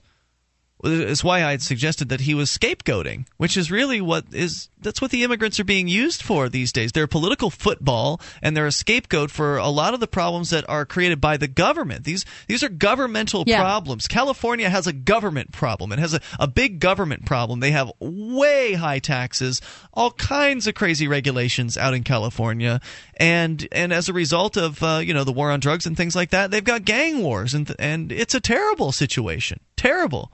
But if you change the government's rules, if you change, you know, you get rid of the war on drugs, then all of a sudden, you know, the gangs don't have something to traffic in anymore. Yeah. I mean, I shouldn't have to pay for m- people who blew themselves up uh, making homemade meth, just like I shouldn't have to pay for so called illegal immigrants. I should only have to pay for my own hospital bill. And if I feel like donating to somebody's hospital bill because I feel for them or, uh, you know, whatever, that's my business. But I, none of us, I don't think, should be forced to pay for that. Absolutely. Let's go to you and your thoughts at 855 450 free. Brian is listening in Washington. You're on Free Talk Live at the Ian and Julia. Brian. there. So there's a lot of talk about immigration, Yes, sir. but I was calling to talk about emigration with an E As in leaving the because I plan on moving to Peru. okay, interesting. Why? Well, because you know it's it seems a lot freer there. Have you been? Have you to be visited? somewhere with the No, I haven't. Actually, I was calling to see maybe if you had been to Peru or maybe if any of the listeners tonight had been there recently with some type of firsthand personal knowledge with Good- the uh good question. you know, the political climate, things like that. Good question. What is it that is attractive to you about Peru from the outside? Uh, you can go out there and get yourself some cheap land in the jungle and be a farmer and eat bananas and things like that. And your property tax would be like a hundred bucks, and that's just a hundred bananas you'd have to sell to a tourist every year. You'd be fine. And we speak English, so that means that it'd be really easy for us to sell stuff to tourists. Perhaps if there are tourists that are touring the farmlands of uh, Peru, I don't know if that's going to. Oh well, just like anybody else, I'd plan to leave the farmlands of. Peru with my load of goodies to sell dumb American tourists down at the tourist area, but. Oh, you I know mean, what? I I, I actually had some uh, some show prep here not too long ago. I'll see if I can pull it up. But it was about uh, somebody who had tried the emigration route and was less than enthusiastic about it. I'll see if I can dig it up here. I know it's somewhere back in the the, the somewhere in my, my show prep file here. But there's certainly some some interesting options out there. Uh, a lot of people talk about Costa Rica or Belize. Uh, those are a couple fairly popular choices. Even New Zealand, uh, if you're looking for a more English speaking uh, place, some people have have uh, have looked at that. Uh, Estonia, certainly one of the more free uh, former uh, former Soviet Union states. Hong Kong is a big attractor, as it's the one of the freest economies in the world, although it has its its negatives. So I mean, every place is going to have its ups and uh, and its downs, and certainly. it certainly deserves research and, and like you say, asking other people what their experience has been. So maybe somebody out there is either in Peru right now, because uh, we do have an international listening audience, or has visited recently and can share some stuff with us. Well, that would be great because you know, I did a little research myself, and I, I think uh, staying on this continental, even if it's North and South America, because you can drive down there more or less, which means that if worst case scenario, I guess you can make it back to the U.S. with your truck if you really wanted to you know, I'm sure there'll be a place in a FEMA refugee camp for someone if if you really want to come back. They'll find you a hole. Well, you'll have to let us know if you go down for a visit uh, what it uh, what it ended up being like for you. Oh, don't worry. If if we make it down there alive, we'll definitely be letting you know. All right, Brian. Uh, anything else you want to share tonight?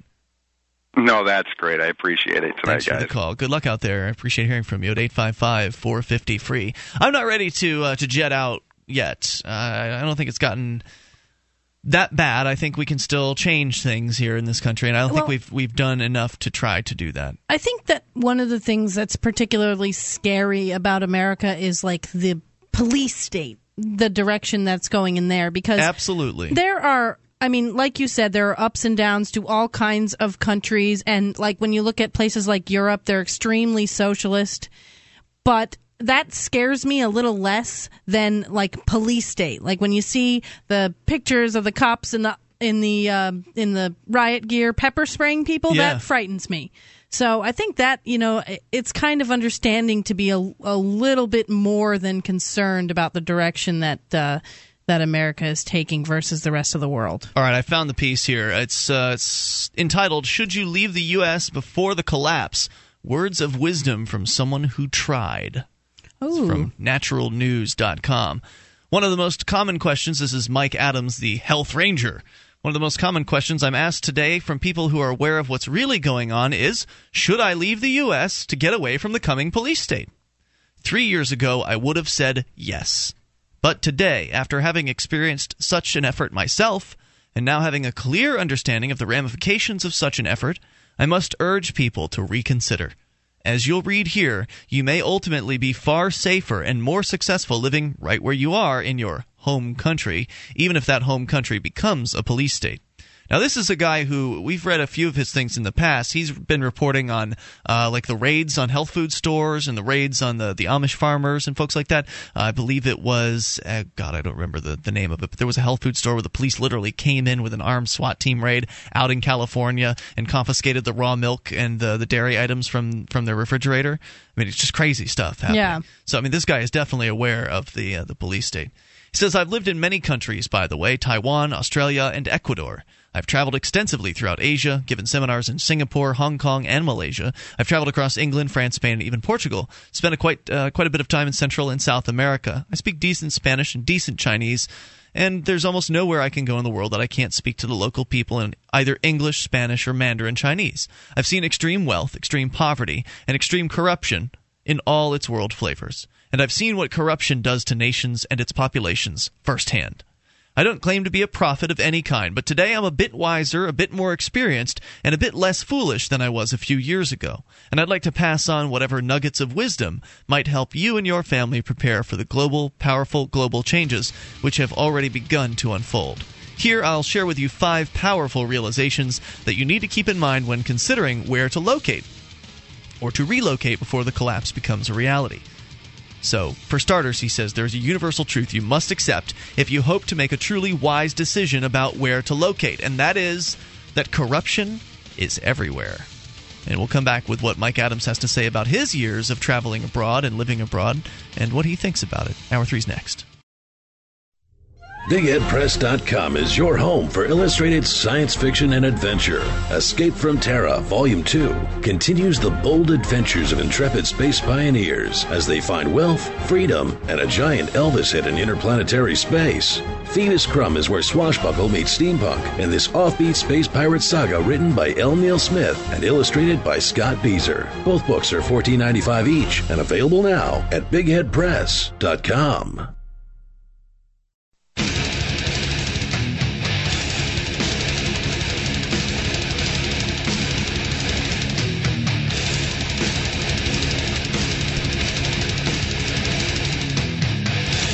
This is Free Talk Live. You can bring up what you want. All you have to do, dial in toll free.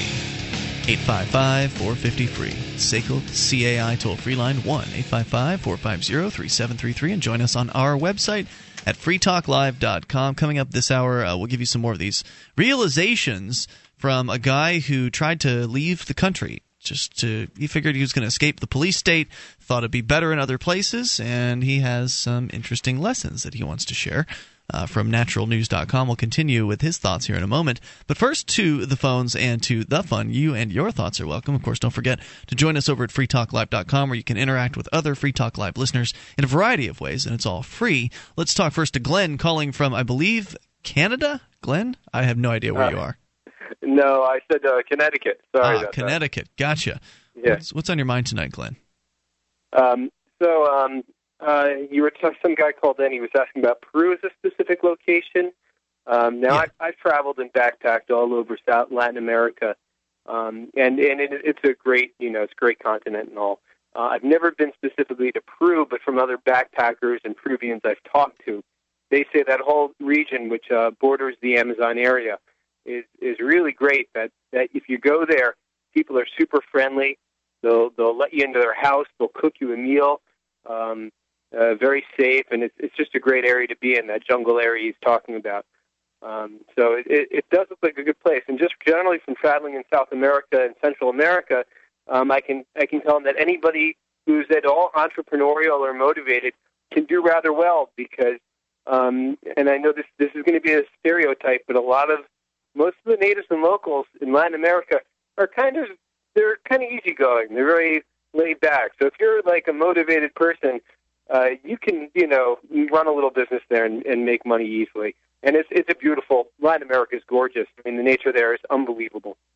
I think it's a generally true statement that if you are motivated enough and entrepreneurial minded enough and willing to put in more time and effort than others, you can generally do better than average. I mean, that's just generally true. Um, so cool. So your experiences have been pretty positive down uh, down in South America. Oh yeah, I, I went to Ecuador, which was right next door to Peru, which I love. Ecuador is a small country; it's got everything. But I'll tell you, the most beautiful country in South America, it's probably uh, Colombia. Um, I would definitely recommend checking out Colombia. It's just got the most amazing nature and uh, and scenery and some cool cities too. Glenn, uh, anything else you want to share tonight? Uh, no. Thanks for the call. I appreciate hearing right, from you. you. Let's talk to Nick, listening in Illinois. Nick, you're on Free Talk Live with Ian and Julia. Hi. Um, you've had some callers tonight talking about uh, immigration, border control, prisons, and other public goods issues. Yes, sir. Uh, as you've probably noticed by now, usually when I call in these days, it's to make the argument that what we should be doing, instead of trying to convince people that, say, immigration is a good thing, it's better to show them how border control and other functions that we associate with modern government could still exist even in a free market setup, such as with deed restricted communities or other arrangements with a geographically centralized control and provision of certain resources. And while I still believe that that is an effective way to clarify what the essential principles of liberty actually are, I'm beginning to wonder myself whether or not the approach you've been taking tonight is better. That is, to convince people of the value of certain policies instead of just arguing about the structure of how rules are made and enforced in a society. Like uh, in that conversation with Kelvin, your response to his worries about immigration was to extol the virtues of immigration. By contrast, I once heard about an article that Hans Hermann Hoppe wrote arguing that in a libertarian society, it's likely that private property owners would gather together in what you would call deed restricted communities and create an effective border around the perimeter of their gathered property areas. So I guess my question is. Um, I, I think it all depends. I mean, uh, you can get to your question in a moment here, but I, I think it just depends on what the property owners want. Obviously, some people want to live in a community with walls on the on all sides for whatever reason. And then there are others who don't really like that very much. I, for one, uh, don't really have an interest in that. I mean, I, I, I don't live in a walled off community right now, and I could if I wanted to. Right. So my question is, if we already, like, let's say for a moment that uh, we already lived in a libertarian uh, community where America just happened to be one giant deed restricted community or whatever, would you still be advocating in favor of an immigration policy, even if uh, you know, like with Kelvin, you were basically, you know, what if Kelvin called in and said, uh, "Hey, in my deed restricted community, we think that uh, immigrants should be kept out." Would you still then advocate for uh, the the virtues of immigration as you did. Well, I mean, if if if he's got 100% agreement from the people in his community that they want to lock it down, then that's their business. Uh, I mean, you're talking about larger than just a neighborhood. You're talking about some sort of like a private city or something like that. Is that the kind of level we're talking about here? Yeah. Okay. Well, I tend to believe that uh, that fresh people coming into a community is a good thing, and there's some value there. So I would I would advocate for it. But if it were his private community, it wouldn't be of my damn business. I mean, I, I might say I think you're making a mistake, but that would be as far as I would be able to take that. Hmm. Now, I'm not sure Kelvin really understood that because I think some reaction that people have when they call into the show and they think you're crazy is they think that uh, you're advocating for a world where, if that is their preference, they would not be able to have it. Oh, well, maybe you missed the part where I don't know if it was Kelvin or the call before that, but uh, or wherever I said it. But I did say that private property rights would be paramount. So people who wanted to keep people out would still be able to do that. They would just simply be required to, you know, handle that. They'd be required to hire whatever security was necessary or build whatever edifices would be necessary to uh, to ensure that that were the case. But others who wished, as I pointed out earlier, others who wished to allow uh, people to cross on their land would be able to do that as well. Yeah, I think what what might have um, a miscommunication might have occurred there, where he was thinking you might, you know, people who live in the statist matrix believe that when you're talking about private property, you're talking about like individual households, and so he would think, uh, well, well, what if I go beyond my property line and I have to live in a community with all these immigrants I don't want to see? Yeah, I don't know what Kelvin was getting at. I think Kelvin, I mean, he's an amplifier, so I presume that he knows a little bit more, uh, I guess, than, than, the average person about the ideas of liberty. Uh, so perhaps that's where I was coming from in that conversation. But yeah, thank you yeah, for, I was kind for of surprised uh, to hear to hear that coming from him, knowing knowing his uh, status. Well, we all start somewhere on this road to liberty. As I mentioned, I was not on board with the immigration idea when I first found the ideas of uh, of liberty, and I, I since changed my mind on that. And so I, I appreciate you calling to uh, to point that out, Nick. Uh, it's certainly important to remind folks that a world with open immigration with private property still allows people to have closed off uh, sub societies within that or societies that are more restrictive. And then Same I think thing this with public health care and other private or other public goods issues. The entire public goods issue is a non-issue because of uh, because uh, you could still have centralized geograph- uh, geographically centralized administration of that, like in private cities. You could if it worked. I mean, if people wanted to voluntarily, you know, consensually uh, arrange themselves into such uh, organizations, they certainly could. And then we would it would be interesting because we would get to see what uh, models worked better than the others, and then you know the market Very would decide, and they would do they would be duplicated and modified and improved. And it would all be done consensually, which sounds a lot better to me. Thanks, Nick, for the call tonight. Appreciate it. 855 450 free is the toll free number. Let's go to uh, let's continue on here. 855-450-3733. So, uh, naturalnews.com's Health Ranger is uh, reporting on his experience I guess traveling the world and thinking that he was going to be able to escape from the police state of the US to somewhere else. And his realization was that corruption is everywhere. Realization number 1. He's got 5 of them. We might be able to touch on a few of them here. If you think the U.S. is corrupt, you should try living in Peru, Bolivia, or Panama. And if you think that's corrupt, head over to Haiti for a double heaping serving of corruption. Yes, we may all legitimately complain about the U.S., but from what I've seen everywhere around the world, the United States is still less corrupt than most places in the world. Yes, there are bad apples everywhere throughout local police, federal FBI, and even the court system, but for every bad apple, there are probably three times as many honorable people who are just trying to do their jobs. I think that's well, I don't know how true that statement is, but I do know that a lot of the people in government think they're doing the right thing and believe that they're doing good for their community when in point of fact they're not doing that. And of course doing their jobs is no excuse. But he goes on to say that uh, he in the past served as a nonprofit support role the local police in tucson arizona and came to know them as some of the most upstanding honorable peace officers i've ever met. Yes they had a history of outrageous corruption but they rooted out that corruption and restored integrity to their operation. That sounds pretty pie in the sky to me. But then again, he worked with them, and I didn't. 855 450 free. We'll find out more about his opinions on corruption worldwide here in a moment. You can also take control. It's Free Talk Live. This Your Family Today tip is brought to you by Carnation Breakfast Essentials, helping your family get off to a nutritious start every day. Mornings can be chaotic, but a little advance work will take the pressure off. The night before, organize backpacks and put them at the door, along with anything else that your kids need for the day. Set a timer for five minutes before departure to give everyone a chance to mobilize. And off you go. For more tips like these, visit us at parenthood.com slash your family today.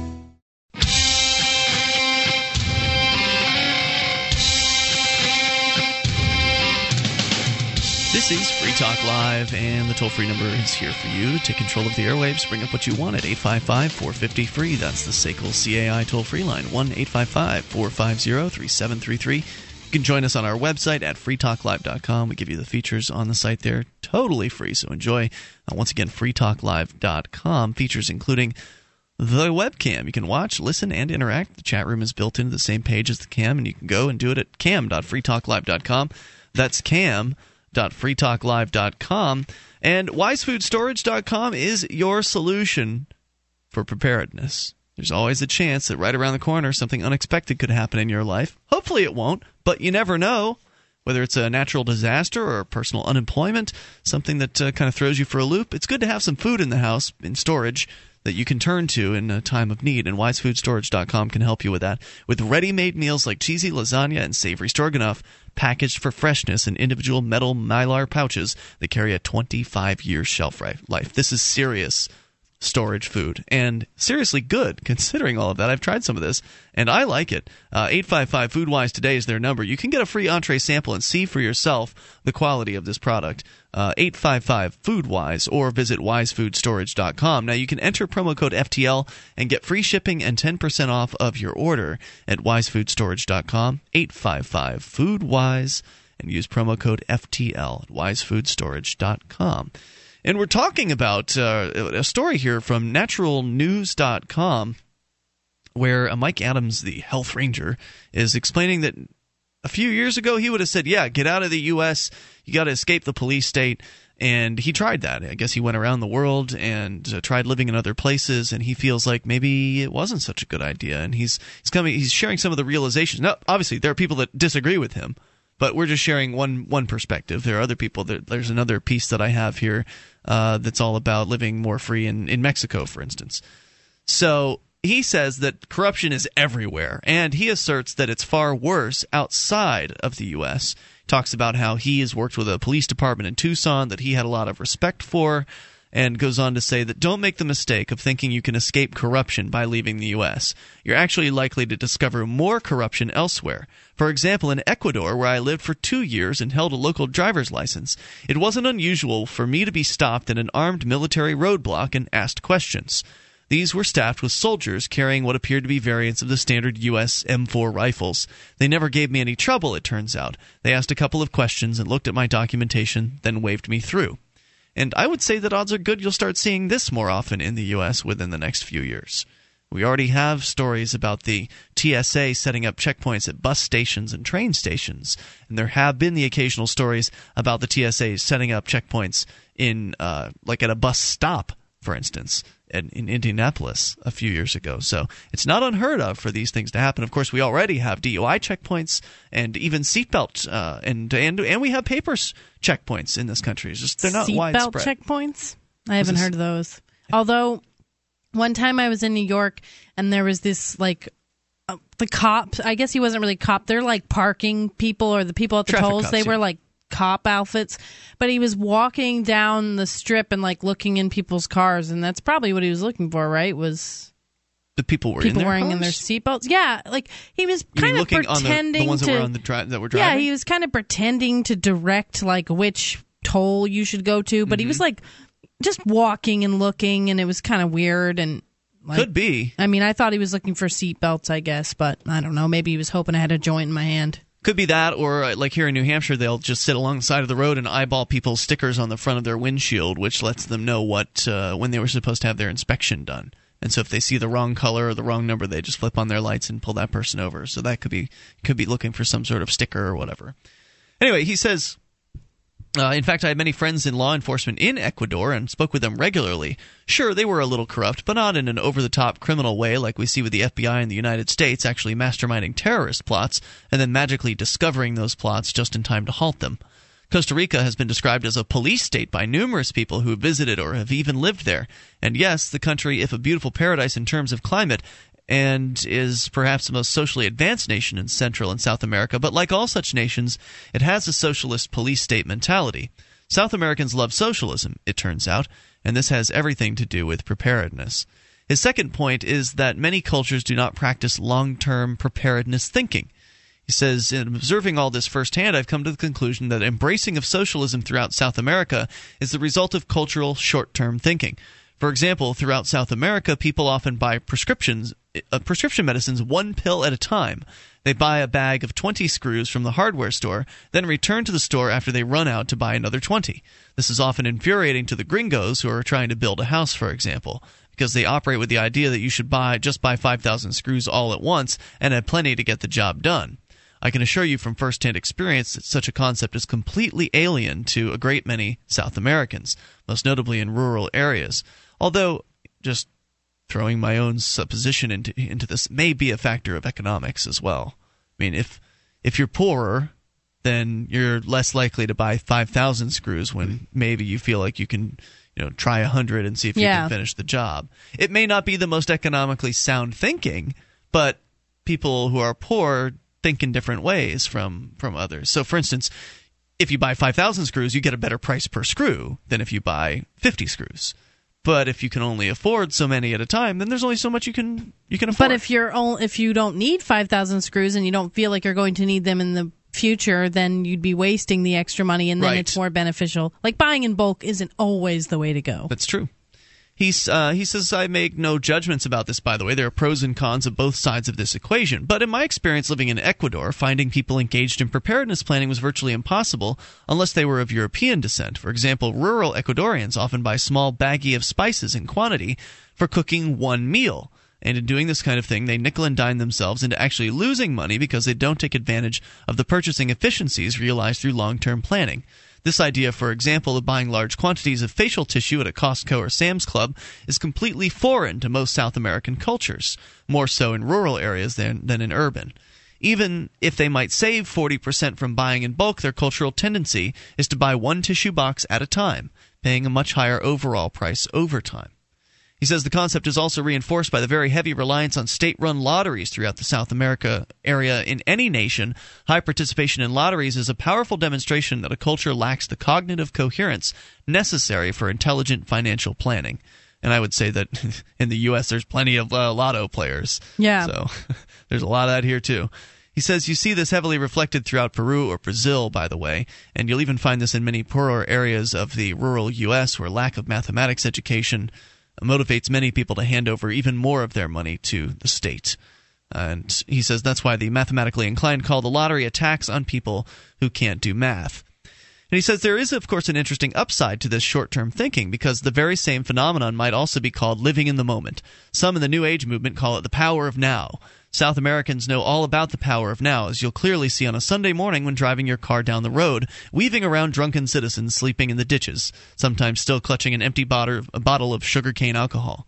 The night before, they all lived in the now, you see, and they weren't necessarily thinking about the hangover implications that would inevitably arrive the next morning. So, to get anything done in society, you have to live at least a little bit in the future. On the food production front, by the way, it's extremely difficult to buy a John Deere tractor in many Central and South American nations, and much of the food production there is still being done by hand. In Texas, by comparison, John Deere tractors are available everywhere, and more importantly, there are lots of people who know how to fix them. So, again, he's kind of helping break down some people's misconceptions about what it might be like to move to another country. Yeah. More coming up, Free Talk Live. The state owns the land, but they don't own the water. If they threaten you in your home, you can try to escape their tentacles by packing the car, leaving your house and much you've worked for, and hope to cross their borders. But if you lived on a boat, you weigh anchor and sail away. Not just any boat, a life yacht. It's a stable catamaran as big as a house that purifies its own water, generates its own power, grows its own food, and has a shallow draft to be able to get a car or SUV ashore. You can be involved for $1,000 and a commitment as little as eight months. EricksonCouncil.com.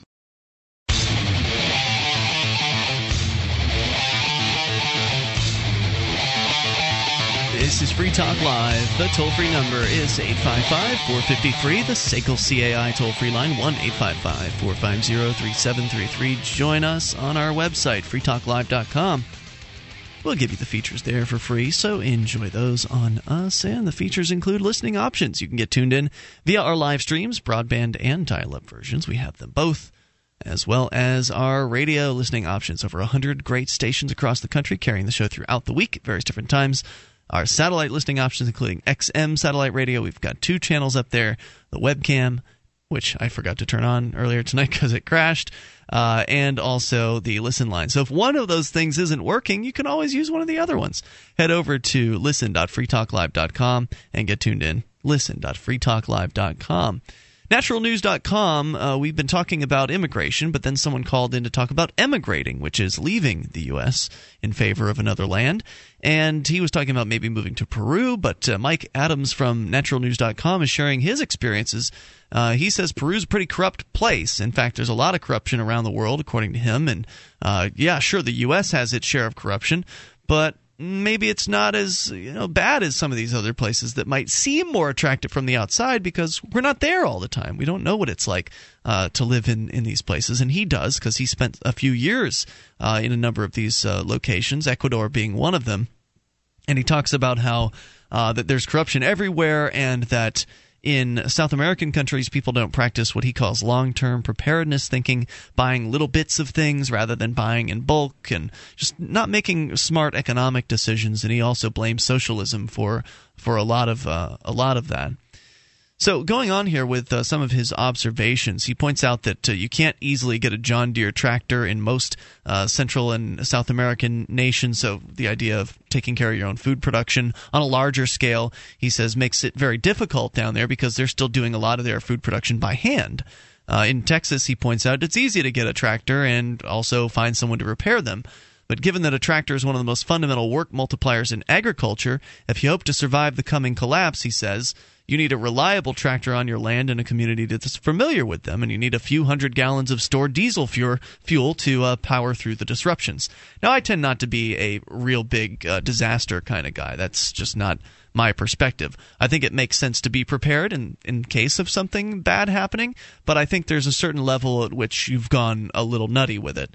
And yeah, I think that level's a little different for, for everybody. But Julia, you were talking about during one of the breaks how you think it's important to have your own I didn't supply. say that it's important. I said that I am interested. I like I was talking about having a garden, and I I think that it can be very useful maybe to know how to grow some of your own food. But the real reason I like having a garden is because I like fresh vegetables. Sure. You know what I mean? But and it's I think it's a good skill to have, right? To be able to grow some food. I don't think it hurts. No, I think it's, it's useful, and it's, but it's nice. It's something that you can fall back on in Right. an emergency, and, and that's a that's a good reason, a good enough reason to learn how to do it. Let alone to have fresh fresh uh, fruits and veggies. and it is very economical if you know how to do it anyway. He uh, goes on to say, realization number three don't be the foreigner. Another important point to remember in all this is that you're, let's say, a white person living in a white town in America. You blend in. You can walk around anonymously at the grocery store, the shopping mall, the gas station, whatever. But the minute you move to some country town in South America or Thailand or whatever, then you suddenly stick out like a sore thumb. In other words, if you're a six foot one white guy walking around a town full of eight five foot eight brown skinned people, do you think anyone will notice? You bet they will. And when they see a 6'1 white guy walking around, what they really see is a walking ATM.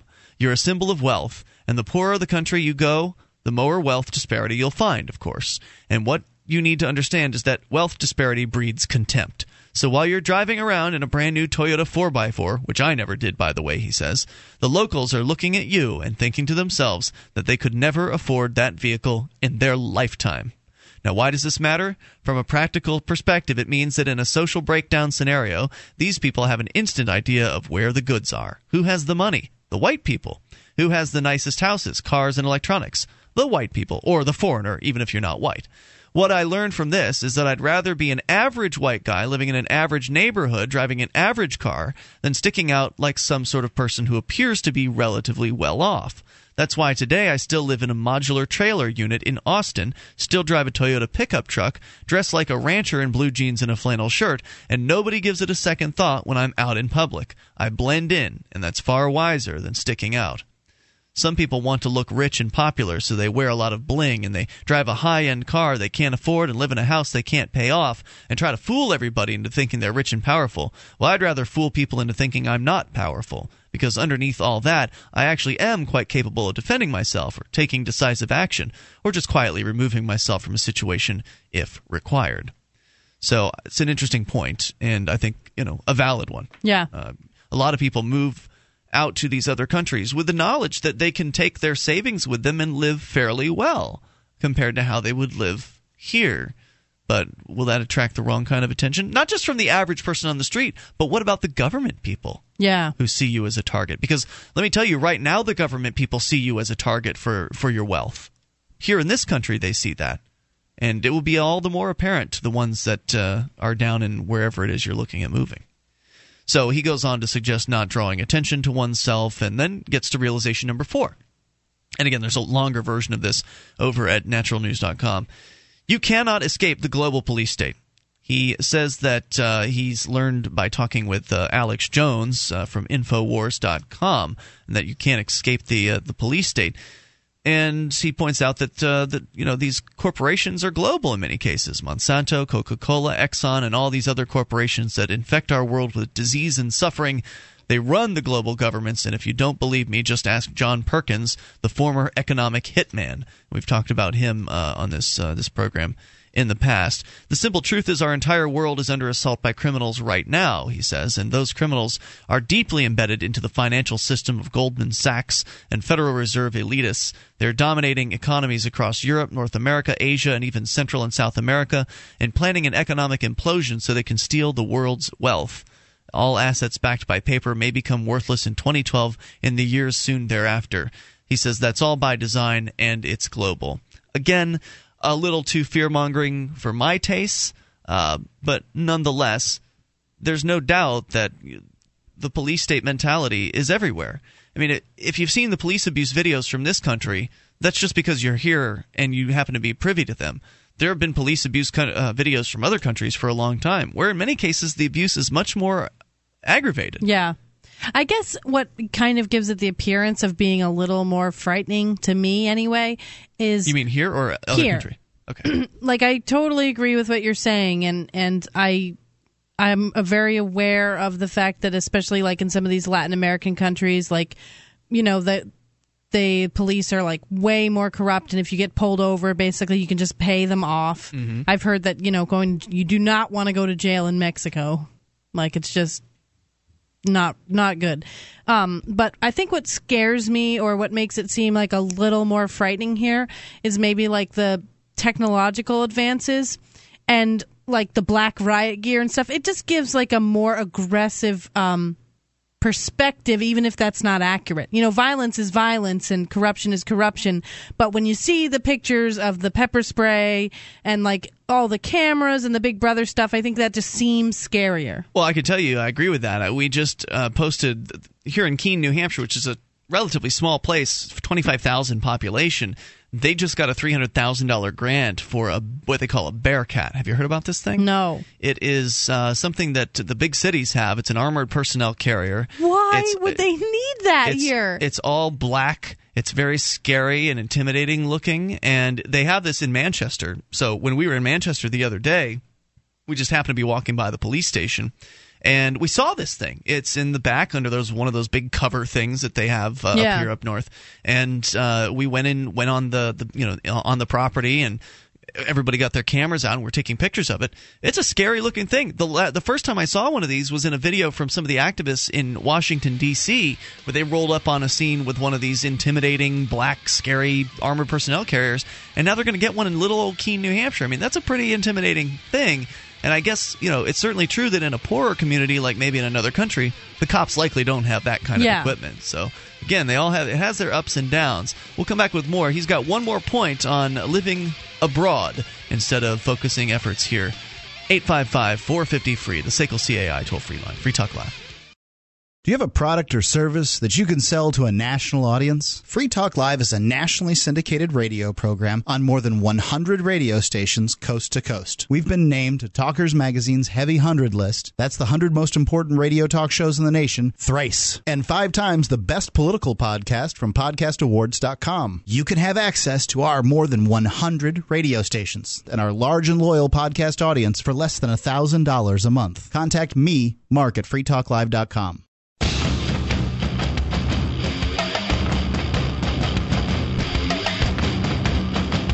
This is Free Talk Live. Moments remain, enough time for you and your thoughts. If you make the call now, 855 450 free. That's the SACL CAI toll free line. We're talking about immigration, and if you've had experience living abroad, would love to hear from you. 1 450 3733. Mike Adams over at naturalnews.com says it's not all it's cracked up to be. And certainly it's going to have its perks, but maybe you won't, won't be as free as you think. Yeah. So uh, we'll get back to that. But and I think this is incredibly relevant to this discussion.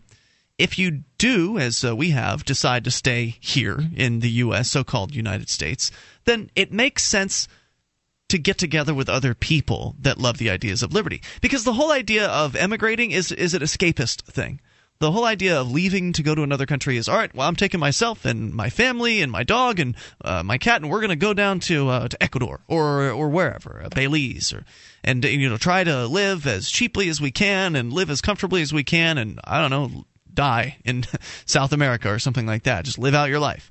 Um, but here uh, in the U.S., we have a chance to get together with other people of like mind and I think that's going to be the real key to achieving some semblance of liberty in our lifetime is to be with others who already think like we do, that, that love liberty, that understand that in order to be free, that they have to allow others to be free as well. So it seems to me that that, that would make sense. I mean, if you could move together, if you could emigrate together with, uh, you know, thousands of other like-minded people, that would probably be a good tactic as well. I think getting together with others who believe as you do is the key critical step to achieving more freedom. And that's why I joined the Free State Project. And Julia, you're here as well yes. in New Hampshire because of the Free State Project. We moved here back in 2006.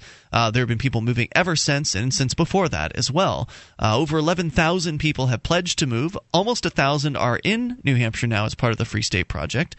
And you could have a chance to check this out if you want. You can come out to the Liberty Forum coming up in February. It's the 23rd through the 26th it's a great excuse to come up, be in New Hampshire, be around hundreds of other like minded, liberty oriented people who are getting active to achieve liberty in our lifetime. Because it's one thing to run away and build a house somewhere in South America and just try to live. Uh, it's another thing to get active to try to set an area free where not only you can live comfortably, but other people can live in more freedom and we can all reap the benefits of the increased uh, lifespan, wealth, or whatever the, the, wonderful benefits would be of, of getting rid of the coercive government uh, and their influence from our lives. So get together with other people and start by coming to the Liberty Forum. You can see some great speakers, uh, folks like Carlos Miller from uh, Photography is Not a Crime. Jodie Emery from Cannabis Culture, Praxgirl just announced, who does a YouTube channel, uh, real sharp stuff. Michael Cloud from the Center for Small Government, and more, including Joel Salatin. Speaking of farming, Julia, he wrote You Can Farm, the entrepreneur's guide to starting and succeeding in a farming business. And he's going to be one of the keynote speakers, as well as Peter Schiff at the upcoming Liberty Forum. So you get to see all these great speakers and see panel discussions about folks who've moved to New Hampshire, civil disobedience. I know that's going to be a panel discussion, and other things, uh, dinners and luncheons and late night parties. It's a blast, and it's really affordable. I think you'll see that when you go to freestateproject.org slash Liberty Forum forum. You can get signed up there. Use our coupon code FTL2012 to save 10%. That's freestateproject.org slash Liberty Forum. Coupon code FTL2012. All right, so we'll uh, continue here with the final realization from naturalnews.com's Mike Adams. Again, he's a little bit uh, conspiracy theory, you know, for my for my taste, uh, maybe a little too uh, paranoid. But all that said, you know, sometimes they really are out to get you, and it's not a bad thing to be prepared. All that. Uh, so, looking at his observations of living around the world and finding out that it it wasn't all that uh, that he thought it was going to be. So, his fifth point is that you're far safer, he says, to hunker down than to try to go mobile.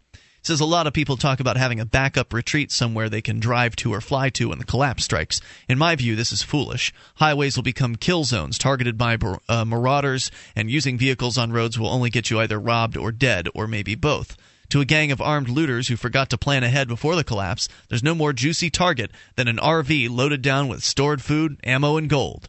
And if you're stupid enough to drive one of uh, of those as you're trying to get to your destination, you'd better have your own cavalry along along for the ride, or you probably won't get very far. He says anyone who has studied military tactics, gang mentality, or historical accounts of what happens when governments fall knows that roads are to be avoided at all costs. Well, the only safe way to go from point A to point B is to hump it on foot, cross country style, and even then you better only walk at night or you risk being shot by someone defending their own land. Once you start thinking about this, it doesn't take long to realize that the far safer strategy is to live in your castle starting right now. Stay put, stock up, and find a way to defend it. Then he goes on to recommend some uh, books and that sort of thing. Uh, and then he goes on to suggest that uh, Texas is uh, is a good destination. But again, he's looking at this kind of self sufficiency uh, perspective, and obviously everybody has their own uh, perspectives on what is valuable and, and what is not in that way. Well, I think something that he brings up that's really valuable is that well, th- this gentleman said that he was interested in going to Peru, and I would highly encourage anybody if they're thinking about moving somewhere that's so different to go and to live there for a while, like a year, and see if you like the culture because. I, mean, you could like I don't know anything about Peru or Belize or any of those Right. countries, and I know that the way I, it's in my head, you know, because maybe I've read about it in a book or seen it in a movie once.